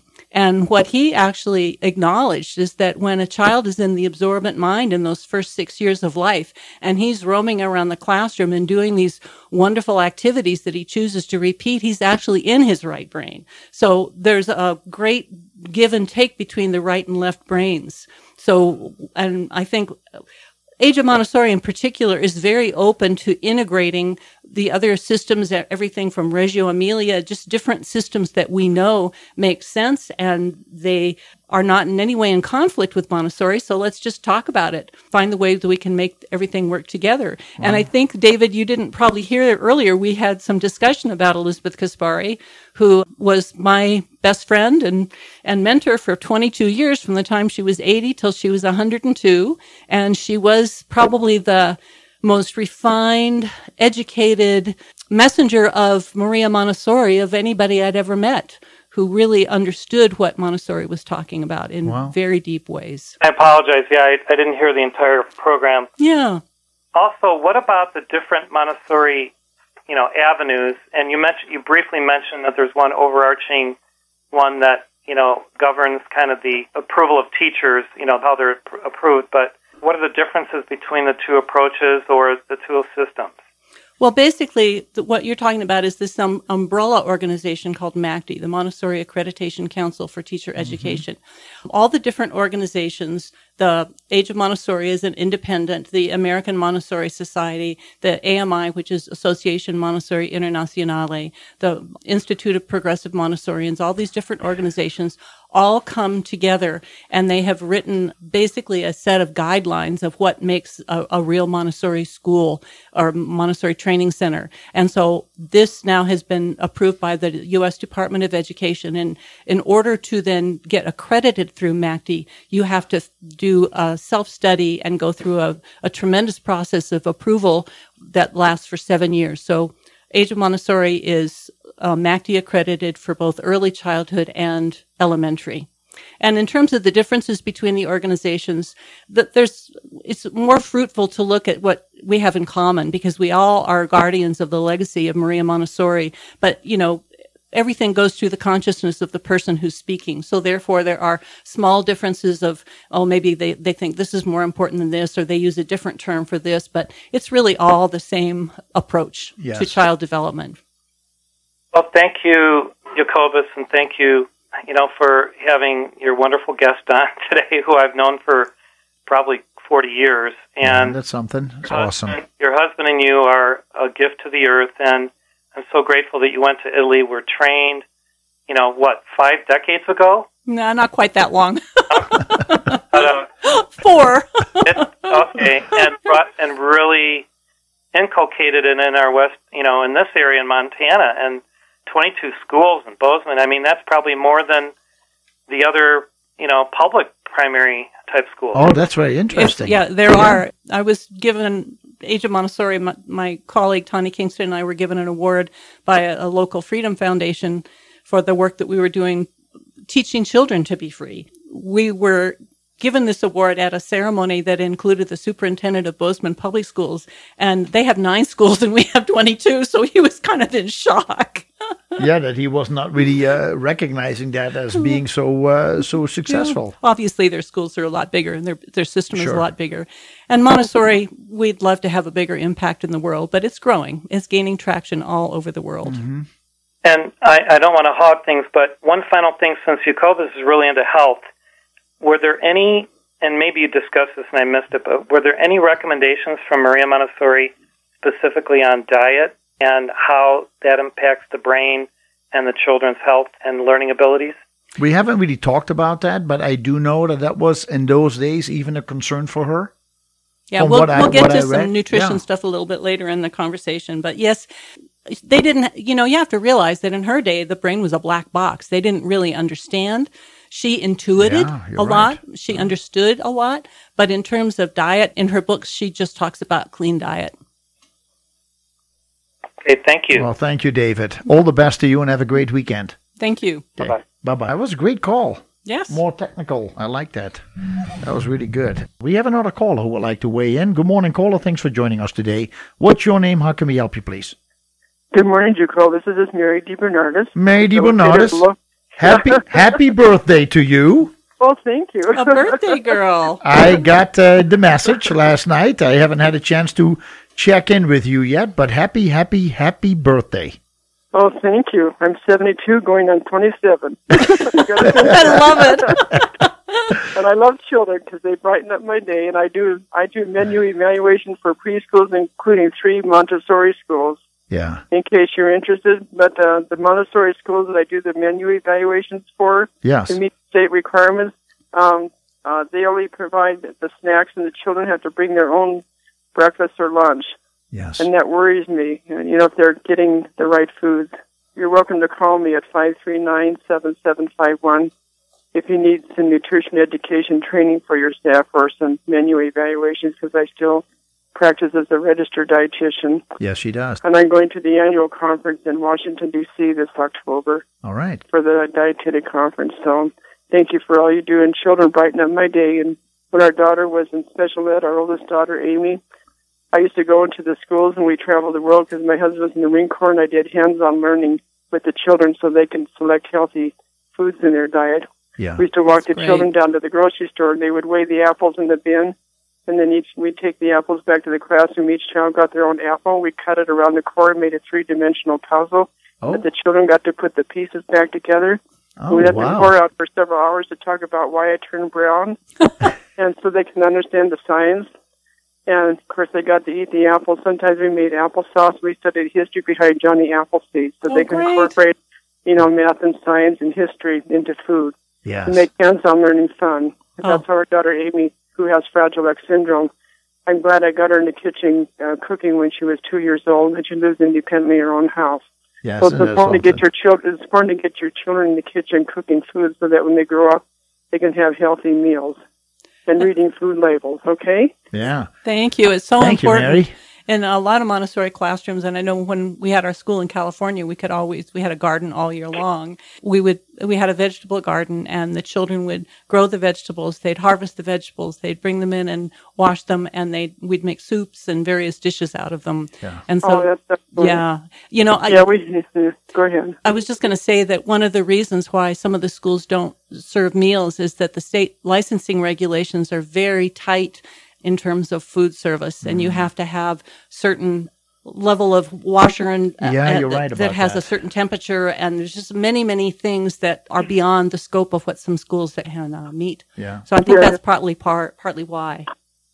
Yeah, I understand. And we have our own vegetable garden. I'll be harvesting some more sugar snap peas today and green Oh, beans and, and lots of raspberries. So let me know if anybody of you would like to come out and dig up some raspberry plants and they go dormant and plant them in your area, okay? Oh, there you go. Well, thanks, Mary. I hope you have a wonderful birthday today. Well, thank you. Happy All right. birthday. Thank Our you for Amy's calling. Coming in, our daughter Amy's coming out later. And on- and on a funny note, she calls bananas her banana phone. She holds a banana up to her and she talks into it like a telephone. She's now 42 and she's very, still very active in Special Olympics. Wow. So thanks again for all you do. Thank you. I appreciate it too. Bye bye. Bye bye. All right. Well, happy birthday to Mary de Bernardes. She's been listening for pretty much as long as the show has been going on. So Isn't it's that very nice. great? Yes. You got fans. I I guess, yes. Well, at least regular listeners. I don't know the fans. oh boy, this is uh, this is good stuff. It was a great call. I do want to go back to where we left off in the last uh, half hour. We have a few more minutes to talk about that. The uh, spiritual component in Maria Montessori that I think you mentioned it earlier. Teaching uh, now, I don't know if I heard it on the on, on the video clip that you're talking about teaching from the inside out. Explain that concept to us, please. Um, one of the textbooks that our, our adult learners read is called um, Te- uh, Parenting from the Inside Out. Parenting from the inside And out. I wrote the author a letter and suggested that a co-title could be Teaching from the Inside Out. But Yeah. his whole uh, premise here is that the, when we're dealing with children, we're dealing with our own psychology, and that many times people react to children not out of the objective problem that the child is having, but out of their pain point that they've got unresolved. And so it's a process. Nobody's going to heal their, their internal inner child wounds overnight, but we insist that our students pay attention to that aspect of their training. yeah. And um, so that because I know for myself, if I'm going to sign a diploma, I want to make certain that I could trust that person to go into a classroom. Mm-hmm. And so, you know, we, although we do some online work, we meet face to face with every student. So we, there's the authenticity and the integrity that I know that person. I know that person is going to hold it together mm-hmm. in front of a group of children and Totally. being being safe to be with a group of children. But I think that Maria Montessori was a practicing Catholic in her earlier years. I think later, when she went to India, she became very exposed to Eastern ideas. And uh, obviously, in some of her later writings, it's very clear that she was influenced by the Bhagavad Gita and, Huh. and other teachings. Yeah. But the bottom line is that she understood that if children have a need, we're accountable to fulfill it. And if child has a spiritual need, a religious need, then we need to find ways to fill it. So she worked with a, a woman, a wonderful woman that I got a chance to spend quite a bit, a lot of time with. Her name is Dr. Sophia Cavalletti. And um, she developed the religious program that utilizes Montessori principles. So it's instead of being talked uh, to, there's things that children work with. And for example, um, Montessori spoke a lot about the parables, that that's a very easy way for children to get into a different state of mind. Right. So you can have a little, a little um, field with a fence around it, and you have little wooden sheep and you have a shepherd and you act out the story that's in the Bible of the the the parable of the good shepherd and the Yeah. parable of the lost sheep. And then you just show them how to do it and you allow them to work with it as again just as long and as many repetitions as they want Yeah. it's been used in hospitals for terminally ill children. It's been used in Montessori schools all over the country. It's been used in Hebrew schools, in Christian schools, in Buddhist schools, in Hindu schools, and in secular schools. Wow. And it's also used, obviously, by the by many churches for their their specific um, catechism or Isn't groups. that something? Wow. But it's a, a it's a whole program uh, of the spiritual development of children for people who are interested in that. It's a beautiful program. I was trained in it by Sophia yeah. she has since passed away, but she was a, a Hebrew scholar. Wonderful, wonderful woman. Wow. I think indeed that uh, in the in the simplicity, often in the way that children do things, you know there is a depth to them that is uh, that is coming that comes out Yeah. in their action, in the way they look at you. Because when you look at a child's eyes, like you mentioned in the very first segment, is the children are just like a sponge. They just want to absorb uh, absorb that, that that really young age, three to six years old. Um, scientifically, Bruce Lipton in his work Biology Mm, yeah, of Belief yeah. talks exactly about the zero to six year old and what that the brain is indeed completely a sponge and takes up everything. And that's why what I see in these younger children, when when you look in their eyes, there is no anger. There is they, they just look at you and they want to learn. It's almost like show me, show me, show me. They follow your hands. Uh, they follow your lips. They they they they just try to imitate what you do. And I think, therefore, that there is such a purity in, in these children from the moment they're born. All you need to do is help them and observe and guide and, and show them when they're asking what, what can be done. And, and to me, that is uh, really a deep concept that you can brush over and say, "Mm, just, just do this way and just sit over there and just be quiet. And there is this, We crush children that way. we crush them. Right. Well, you know, Madame Caspari told the story of being with Montessori when uh, a woman came up and said, Oh, Dr. Montessori, how do I teach religion to my child? And Montessori just looked at her and she says, You don't teach religion to children, you live it before them. Right. You live it before them. That's true. So when you say that indeed you are the one signing the diplomas before you hand them out, you want to know that you can trust these people standing in front of a classroom. Um, I and they don't even stand before the classroom; they move among the children. But it's it's the same. It's the same Yeah, difference. I- I They're will- behind that closed door, and we want to make certain that these people know what they're doing and have a head on their shoulders. See, personally, I think if anybody signs up for a school of training like that and is interested in Montessori and starts reading about it, Oh, they get so excited. they must they must be completely uh, like, whoa, this is for me. I need people work with good hearts. yes, good hearts. That's right, and and people are willing to look at themselves. Yeah. to work on themselves, like we just talked about. Wow. We'll be right back. We have a caller on hold who would like to ask you a question. Good morning, caller. Thanks for joining the show. Uh, what's your name? How can we help you, please? This is Joe. Hey, Good Joe. morning. Nice to hear your voice again. I missed you yesterday at the store, but anyway. Well, I, I, I flew home uh, last night. first of all, your grandchildren, the new ones, Yeah. all of them, don't know how lucky they are to have a grandfather like you. Oh, thank you, Joe. Because I know the love in your heart. Thank now, you. that lady that's on there, she's on the right track, 100%. My only words are these, okay? You got to keep the government, you got to keep any religion, uh, head of religion, share all the religions, but nobody control her program. Then number two, the diet, you just touched a little bit on it, in the public school system is destroying the capabilities of all those kids. Yeah. Because why? It's the government again. And then number two, I'm going to go back to the old saying. My teacher, which I didn't understand at that time, my teacher, Ben Franklin, the training of a child begins before birth. Absolutely. Nutrition, nutrition wise, music that they listen to, the, and, and of course, going back in time, there was no drugs involved, maybe alcohol. But all these things today are destroying the youth. In Europe, and all of you know that, we had geniuses that grew, that graduated college at the age of four and six. They were geniuses. They were born like that. Right. But if you have the wrong teacher, if you have the wrong people in charge, you can destroy the potential of what's in the brain of that child. And that's all I got to say. I, I can't tell you enough about your program, Jacobus. You know that. Thank you, Joe. All right? Yeah. Did All you right, have, you have a nice day. Did and- you also have a question for Mary Ellen? No, just keep doing what you're doing. Thank you. Thank you. That's it. Never give up. Never give up. And don't forget, it's a battle. You, you're trying to teach the kids. Then they go home, and the father and mother, ah, what are you talking about? They Yeah. don't know what they're talking about. Yeah, they know what they're talking about. You just keep up the good work. Thank you, you. Joe.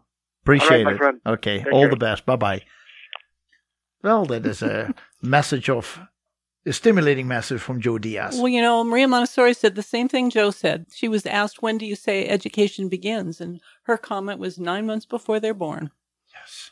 Mm-hmm. So, you know, we mm-hmm. have to know that we are communicating through our thoughts, our feelings, our diet, the nutrition, all of these things are affecting our unborn children. And in our training course that we're working on for infants and toddlers, we're going to actually do a, a not only prenatal training, Yeah. but a preparation for conception Yes. training because you got to get your diet straight. You got to get your psychology straight. Yeah. You know, there's was some really interesting research out of Yellow Springs, Ohio, a place Okay. called the Fels Institute. This was several decades ago. The fellows. Fells, F E L S. F-E-L-S. And uh, I, I'd read this information and I, it always stuck with me that woman who has difficulty in her birth and her first months as a mother, it often goes back to th- several factors. And the number one factor is the relationship between her and her significant other, the father of the Yes. child. Yes. Then the second one is her relationship with her mother.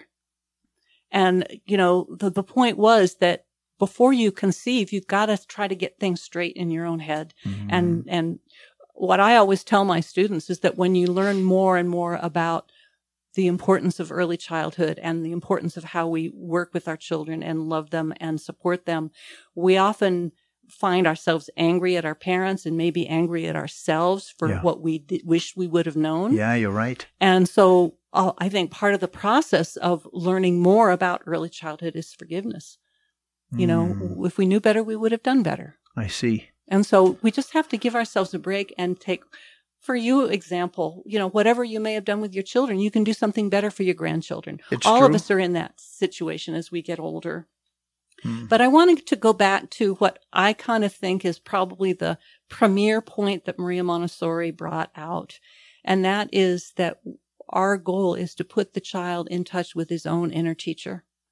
And it is because that child has that inner teacher, that own inner sense of what he needs for his own development, that they are free to make choices in the classroom with all these beautiful materials. Yes. It's not random. It's the child is going to those things. Like I told you the story of the, of the bobby pins. The child is going to what he needs. Yes. And he could not tell you what he needs, but he sees it and he goes for it and he uses it just as long as he needs it. yeah. Yeah. And many times when children don't find something in their environment that meets their needs, they're fussy, they're unhappy, they fall into tantrums easily because somehow, somewhere, somehow, something is not being met within their developmental. Do you sometimes think that uh, that more and more in education we're trying to understand the psychology of a child and we try to work on that psychology while the the child has lives in its own world in those young years and I I see with my granddaughter uh, because I observe her more um but she you know she she may take a piece of paper and draw lines but tell you a whole story about what she just put on paper because that was the reality for her. For me, it is just a bunch of pink lines with blue and, you know, maybe yellow if she puts it in. It doesn't make any sense. There's no rhyme or reason for me in my adult linear thinking mind. And I, I see that in these children that is, they live in their own world. And th- that teaches me again that when you talk to them or you act around them, we have to be so careful be, and so sensitive to what they pick up on in our behavior. Well, and that goes back to the stages of development and that we're so easily judging based on our adult way of looking at things, but that's not the world they live in. Yeah. Yeah. they're they're yeah. meeting their Yes. needs at their level and those needs we have forgotten them we don't know what it's like to live in the absorbent mind anymore we're in the reasoning mind you know when a child hits about the age of 6 Mm-hmm. he shifts he goes out of that absorbent mind and he goes into the reasoning mind and i'll give you the most classic example of the difference between those two Okay. okay we grow up in a home speaking our mother tongue we will never be able to speak another language with quite that same finesse as our mother tongue. Hmm. Maybe if our parents are bilingual and we learn both from growing up, that's fine. But as an adult, you try to learn a foreign language, you'll always have an accent. You'll always Yeah. struggle with the nuances of that language. Not me.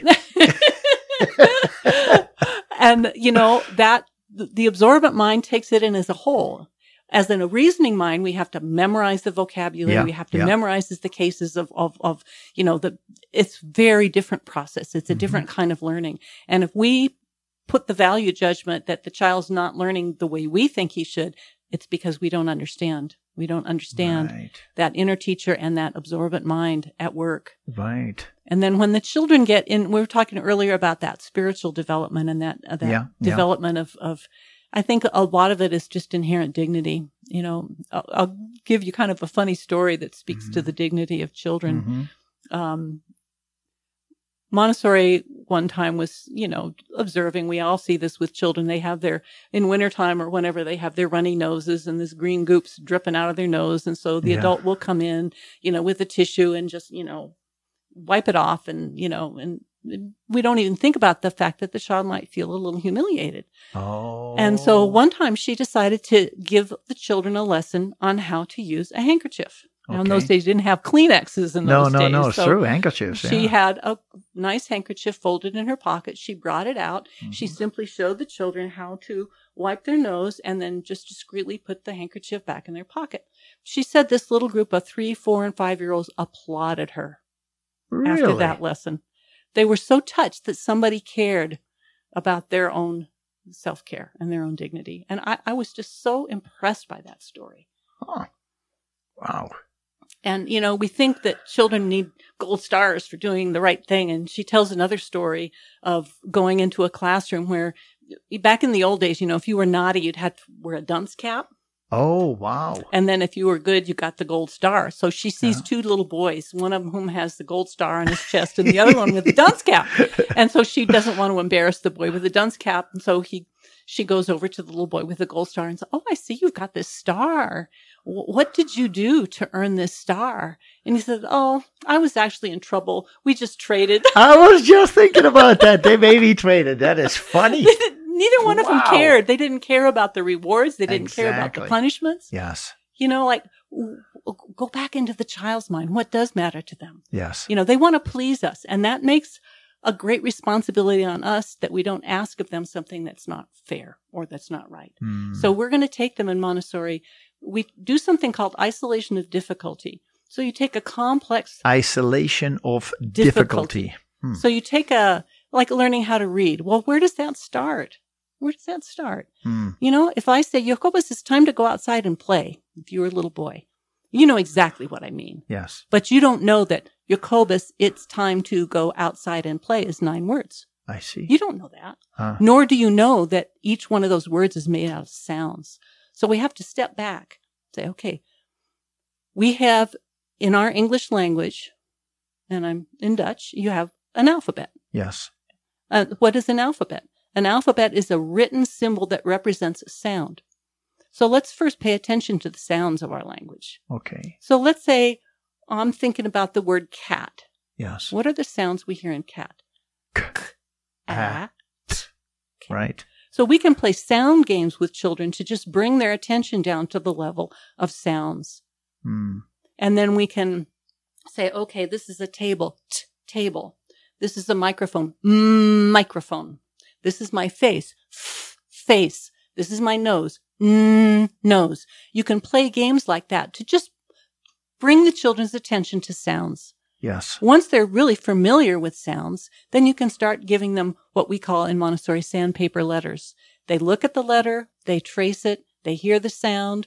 So they're getting multi-sensory. Okay, this letter represents this sound. Okay, I, see. get it. That's the alphabetic principle. Mm. And then, then Montessori in, in the little song, it was talking about the movable alphabet. Yeah. then we have a box full of letters and the child can build a word cat because he knows, okay, if I want to write cat, it's k at. He has to make the sounds in his head. Then he has to know what the k looks like, what the at looks like, and what the t looks like. He picks those letters, puts them in a, in a line.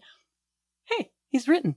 I see. He's written with letters. Maybe he doesn't even hold a pencil yet, but he, he understands the process. Hmm. So each one of those steps is the isolation of difficulty. So you're taking a big academic skill and you're breaking it into its smallest parts and giving a child something to do for each step. Yeah. So he doesn't have to get lost. Very beautiful. It really is beautiful. Well explained too. Thank you. Even I understand that one. Thank you. I want to go play with my letters now. Let's see what a caller has to say. Caller, good morning. Thanks for joining us today. What's your name? How can we help you, please? Well, congratulations, Jacobus. Oh, thank you very much. Um, I'm curious as to whether uh, children raised in the Montessori school setting have difficulty when they move on to college, or if uh, the family moves to a community that does not have Montessori and they have to go into a traditional uh, school setting. That is a great question. And um, not every child is going to be the same, obviously, but by and large, children who had a good quality Montessori experience love learning. And they're obviously going to have to adapt to a new way of doing things. Um, and by and large, I'll have to share you a, story of right here in Bozeman at Montana State University. There are a number of the professors here who have told me personally that on the first week of classes, they know who was Montessori children. Really? Yeah, it still shows because even if it was only preschool or elementary, they they're the students who are engaged and they really like to learn and they're there because they want to learn. And um, so, by and large, children do pretty well when they adapt.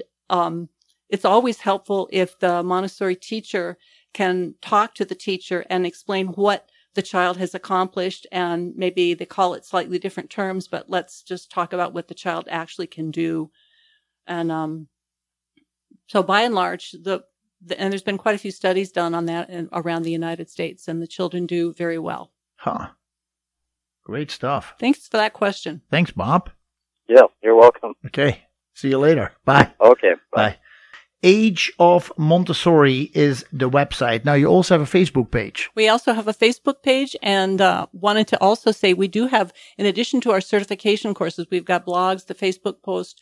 We've got six week courses for parents uh-huh. on how to teach their child to read, how to work with math and basic child development. So those are also available. Mm-hmm. Okay. Montessori. So Facebook page is Age of Montessori. Yeah. And then uh, yep. interactive, and people can uh, like it. Of course, we hope that you like oh, it. we got a lot of likes. You got a lot of. We've got people who post every day for us. So is that yeah, right? Yeah. Wow. Yeah.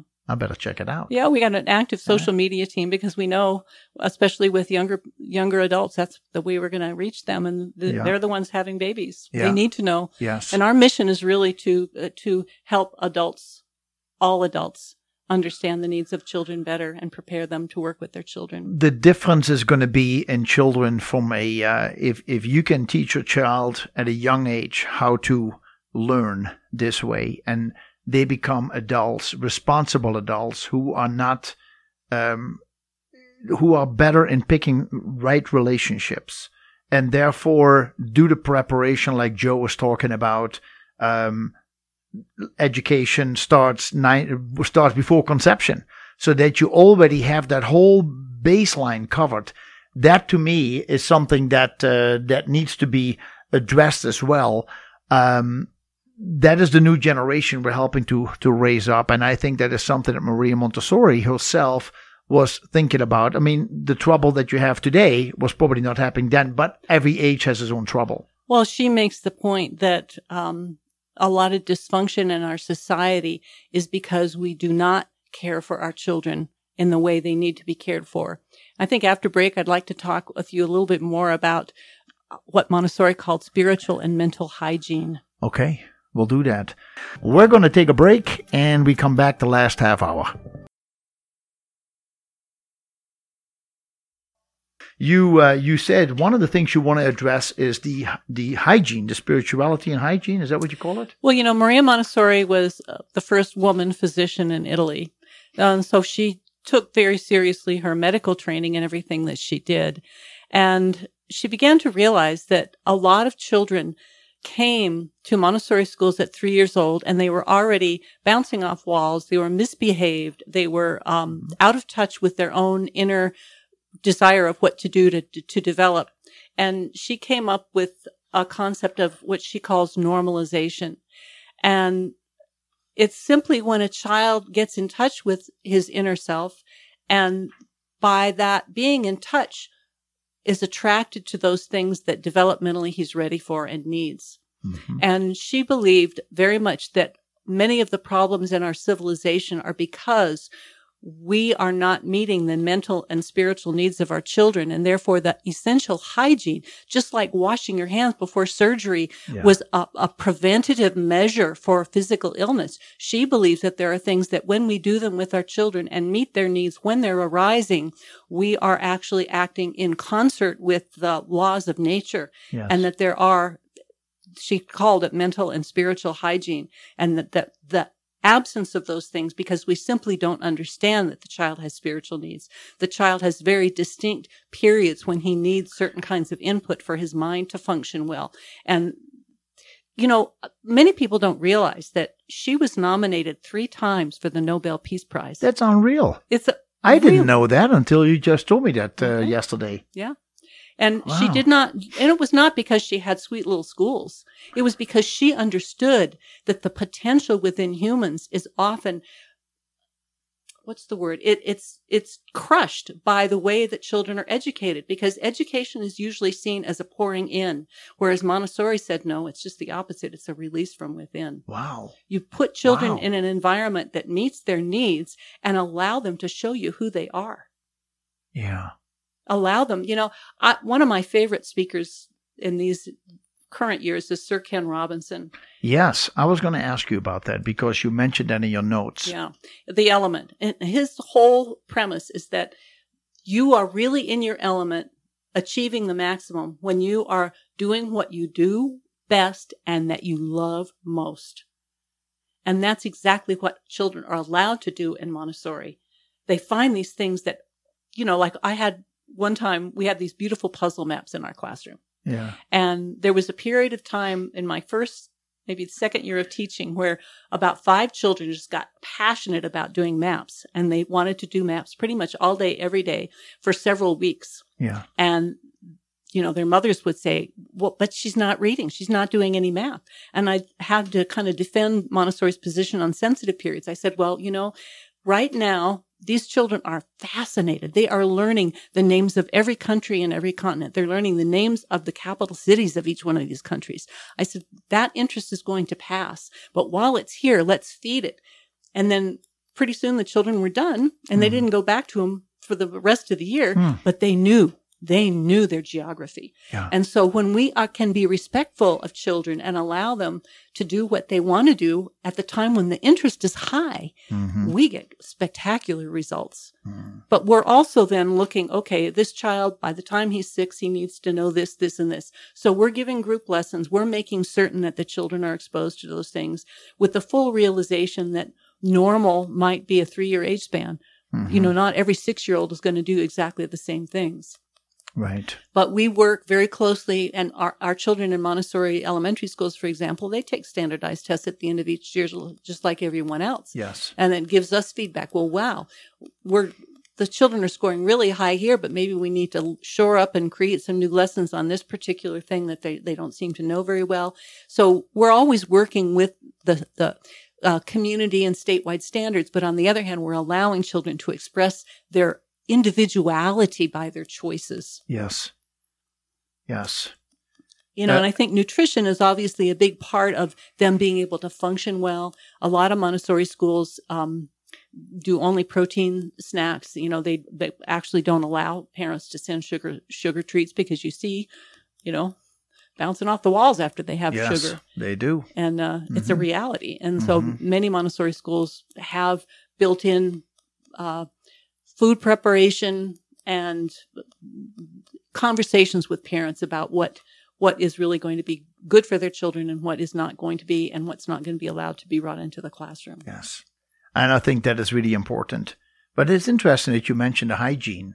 Um, that is indeed a, um, you would say, why, why would teachers have to be involved in that? But they're spending so many hours, six hours a day or so with these Yeah. children or more. Yeah. Um, Just going to the bathroom, learning how to wash your hands, um, maybe having toothbrushes that are in various, you know, their own carrying cases yeah, for each yeah, child. Yeah, yeah. All these things are part of caring for oneself, which is part of practical life. Yes. So hygiene is, is very important. And we, we teach the children what we call grace and courtesy, how to cover your mouth when you're sneezing or coughing, how to say excuse me when you want to speak to someone else. I call it creating the ambiance. you know, mm. creating a beautiful mood in the classroom of mm-hmm. respect and the mm-hmm. expectation. We're not um, telling the children what to do all the time, but we're showing them how to function. It's like Montessori makes a great case for you're going to teach children how to greet a newcomer in the classroom. But if hmm. somebody comes to visit, you're not going to insist that they interrupt their work to say hello to that visitor. I see. It's important that they know how to do it, not that you're going to force them to do it. And so we spend a lot of time in our classrooms um, creating the, the circumstances where children can work uninterrupted for two and a half to three hours. Hmm. And that consolidated work time, you know, if you've ever done an experiment with your kids where you have a saturated solution um, and you stick a string down into it and you watch the crystals form on the string. Yes. No, I've never done it, but I know But what you know saying. what I'm Yes, talking about. Sure. So Montessori said it's a little bit like that with the mind of the child. When they're able to really concentrate on something, the Mm-hmm. crystallization of their understanding and of their actual personality starts to develop. And if you interrupt that, it's like if you shook the glass Mhm. and the, all the pieces fall apart and it has to start crystallizing again. So Mm-hmm. we're, we have a kind of a policy of, of not interrupting. Now, Mm-hmm. if a child's being foolish and doing something hurtful, you're going to interrupt immediately because you don't want that pattern to become established. Yes. But when they're concentrated on something that's constructive, we're leaving them alone. I see. And it's like Montessori says you have to almost learn how to observe out of the corner of your eye because you know as well as I know any adult that if somebody's staring at you for long periods, you can the hair stands up on the back Yeah, of your neck, you, You- can yeah, feel it. yeah, so we're respectful of that with our children too. That Mm-hmm. w- you know if they're working, we're noticing and maybe taking notes on what it is they're doing, so we can see when they're going to be ready for the next step. Because all the lessons are in a sequence from simple to hard. From uh, like the simplest practical life lesson might be to pour beans from one container to another, Okay. just a few steps. sure. Then maybe a year, year and a half later, the child can do a lesson where you're showing him how to actually wash an apple, peel it and cut it and serve it, maybe 70 steps. And what that's doing is developing what the neuroscience of today calls executive functions of the brain, where the brain has to perceive there's a job to be mm-hmm. done. It has to problem solve how we're going to do it and put those steps in sequence. And that's exactly what Montessori does. So Montessori is really the only commonly known early childhood program or elementary program that actually really works with the executive functions. Wow. So it's powerful. And Montessori didn't know these things by these same terms, but she had such a strong ability to observe and she had so much love in her heart for the children. I, I always say that she saw what everybody else had seen, but she saw with the eyes of the heart. Yes. And so she was able to astutely understand what she was seeing and build a system of education based on the needs of children, not based on an ivory tower idea of what she thought children should need. I, I want to come back to a um, question that David asked earlier about how does Montessori adjust to the technological advancements that we have. How is something like that incorporated in the school or isn't? Is it not really? Because you still need to know basic skills. Yeah, that's really a good question. And I think most Montessori elementary schools teach keyboarding and children do their research projects. Okay. For example, if I'm going to be knowing that I'm going to do um, a unit on ancient Rome, because that's what the state requires of my third graders or whatever. So we're going to start studying about Rome. And then inst- we don't have no textbooks. So um, I'll present maybe a timeline of civilization in Rome, and then we'll talk with the children. And maybe one child wants to find out, well, how, how what kind of beds did the Romans sleep in? Another one, what kind of food did they eat? Well, how, how, how did the children go to school? So each child then picks the topic that they want to research, and we teach them how to a mind map kind of you know develop a, a, central question and then five questions four or five questions that they want to answer and then um, i have them in elementary school i have them go to um, an encyclopedia a hardback source and an Okay. online source right. so they're learning how to use all these things Yes. in the service of their research and their quest for knowledge and then they can make a presentation the kids love to make powerpoint presentations with all the bells and whistles and then they share their knowledge with everybody so instead of everybody reading all this boring stuff. There, e- each one gets to follow the thread of what excites them, Mm-hmm. and then they share it with everybody else. So all the kids learn all of the information anyway, Mm-hmm. but it's done in a different way. Yes, I see. Simple And- basics. I mean, they're still, and I understand what you're saying, and they're at a much more pure age, let me call it that way, to to simply take the information as uh, an, a part of the education instead of as adults we, we, we use it as a way to get out of life to to the social media and all that stuff. We just take it to to to to clock out let's call it that way just say check out for a while. Yeah. Well, you know, I've often thought about the difference in a human being who knows that four and four make eight because he's counted two four bars and he knows that four and four make eight, Yeah. as opposed to a child who knows four and four make eight because the teacher wrote it on the board I and see. the teacher said it and the book said it. So really, I think Montessori is fundamentally different in the fact that it constructs knowledge within each child from his own real experience. And mm-hmm. this is what education really should be. The child exploring and proving to himself. So I know this. I know this because I did it. I don't know it just because you said it. Have we simply gone too fast, too sh- in too short a time? Um, that the world around us has grown so quickly that we're we're trying to catch up and we're, we're, behind. Where a child has no agenda, right? They they literally learn the basics. And I uh, just listening to you and and from my little bit of understanding about Montessori, it's something that I have lacked in my education. I was indeed one of those students who would literally study the numbers, study the sentences, uh, study the answers that I could possibly, the questions I could probably get.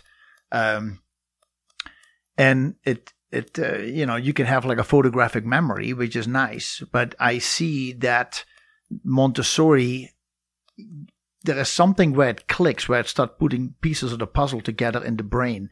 And I see now, as an as I have gotten older, that I still pick up pieces that I go like, oh, I now it makes sense to me, even though I knew it. I know the answer, but I didn't understand the process to get there. Yeah. And I think many of us have no time because we get involved in careers. And that's another thing why I feel with many young parents today, uh, they are so in the beginning of their own careers. And they even simply, I'm not even talking about getting a boat or getting it out of the house or expensive vacations, simply paying the bills, uh, putting food on the table, uh, taking care of the hygiene, taking care of the house, uh, taking care of family life in general, it it seems that we go through the motions as as younger the younger people go through the motions, but they don't have the education how they could have done it better. And I think there's also, you know, you were talking about just the speed of civilizations. Yeah. I, I think um, this is a generalization, but I think many people have lost touch with themselves. Yeah, yeah, yeah, and yeah. they yeah. have lost touch with their children, and they they they struggle to put food on the table and to have a life, yeah. but they're not really. Um, and I think that that's part of what what makes Bozeman Bozeman. There are people, more people who go to nutrition stores, more people who have Montessori schools for their children, more people who just say no to TV. Let's go outside and play. Let's let's go back to nature a little bit. Let's have a more natural, holistic view. And I think that's what Montessori brings. It's really the whole child. Education is help to life. Mhm. It's not just cramming more facts and figures that the child makes no sense out of. Yeah. The the elementary program is based on what she calls the cosmic plan. Yeah. And she starts children with the vision of the universe because inside the universe you can find everything has a place. Yes, it and does. then you look at our, our, our planet and you look at life on our planet. We've got plants that make the way to feed the animals that made the way to feed us. And that all of it is, is like an ecosystem that, that functions together. And so therefore, when we're looking at education, all the subjects can work together too when you see the connections. yes. And it makes learning so much fun and so much more relevant. hmm And it's, it leads to children being more connected with themselves. And I Yeah. think if there's anything that Montessori, it goes back to what I said, that principle of the inner teacher. It helps children get anchored to who they are and respecting that I choose to do this lesson, not this. That's okay. Yeah. I don't have to do it just because the teacher says we're on page 47, problem six through 10, and you have to do those Yeah, whether you're yeah. interested or Read whether the you know ten how to pages do it for or not. tomorrow. Yes. And um, so I think we've got a long way to go in our educational system. And I think Um, right now, for example, there's probably 500 public school systems in the United States that utilize Montessori. Hmm. It's pretty much in every country on the planet, at least some Montessori. Hmm. And there are certain governments who are endorsing Montessori as their way to go. Hmm. So it's gaining traction. Um, I invite you all to just pick up. There's a wonderful book out there. It's called Montessori Madness. It's by a gentleman by the name of Trevor Eissler, who's a jet pilot, a dad of three children, and he his understanding of Montessori is very profound, and he writes in a very modern way. It's a really good book. All right. Thanks and my book, that. Nurturing Your Child's Inner Life, is a, is another thing that I think really gives a lot of uh, solid examples of how, as parents, you can utilize Montessori as well. Yeah, I'm sorry I didn't uh, promote your books any that's further. quite all right. Go ahead. So can be uh, can people get them by going You to can your get it website? on Amazon. You can get it on our website. Yeah. Okay, ageofmontessori.org. Ageofmontessori.org. As a matter of fact, if you put in .com, it still takes you Yes, to it .org. still works. so that's good. we Oh, covered the bases. yes, you sure did. So that is uh, that's good. Age of Montessori, and also on Facebook, uh, they are available over there as well, uh, as well, and you can get the book by uh, by Mary Ellen uh, Maunz, and that is the the books are called um, Learning to Read in Child's Play. The other book is called Nurturing Your Child's Inner Self. Um, but I, I really think that as you read these books, you're going to find out a lot more about yourself as well. I would hope so. Yeah, yeah, that is really, uh, really something. Fed about the, uh, you mentioned Ken Robinson, Sir Ken Robinson. I've listened to a few of his lectures, and I, I don't think I've listened to this one specifically, but it's an incredible. That person is a that man is an incredible personality. Um, I I look at him as a stand-up comedian. Yes. Uh, not because he's funny. I mean, he may have some funny stories, but there is something about him. He just captivates the audience. There is no, it's almost like dead silence when he is talking. There is something about his way of formulating the sentences, the way he has put the story together. Um, it just grabs you. It's hard. You, you, you look at the time, you go like, I just been listening for 10, 15 minutes to him it's very easy to do that. Um, if people, so you're talking about the element, is what Yeah. it's called. And one of his books is called The Element. The And element. it's all about finding that, that point where, where your passion and what you do best comes together. right. And, you know, Jacobus, you and I were talking at one of the breaks that, you know, we're both lucky enough to be employed in doing what we love. yes. And for me, and I think for Ken Robinson, that would be the goal of life for everyone to Yes. find a way to walk your talk, that the things that you believe in, the things you care about, the things that you're good at, you're able to actually work doing that. Right. But I want to add to that for me, I've done all kinds of work and physical work, mental work. Um, every job is important. Every job is a piece of the large puzzle Yes, it is. of who we are as people. And it doesn't matter. Uh, somebody can find their passion in being a millionaire. Uh, somebody can find a passion by being an educator. In my case, somebody can be.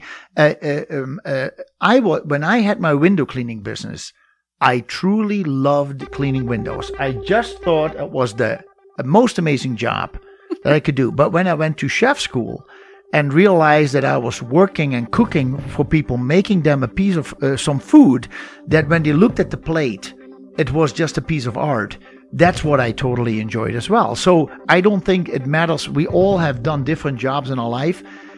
Make sure you enjoy what you do. Absolutely. Yeah, you find your passion in working and being busy and doing something productive. Montessori writes about the indirect preparations for life. And I think that virtually every job we do, as you say, it builds out who we are. And we can find joy in whatever it is that we do. Yeah, well, thank you so much for being here today. Thank you for having me, Jacobus. Let's do this really again. a pleasure. Absolutely. Part two coming up, uh, folks. We'll be back next week, Saturday from 8 to 11. See you then.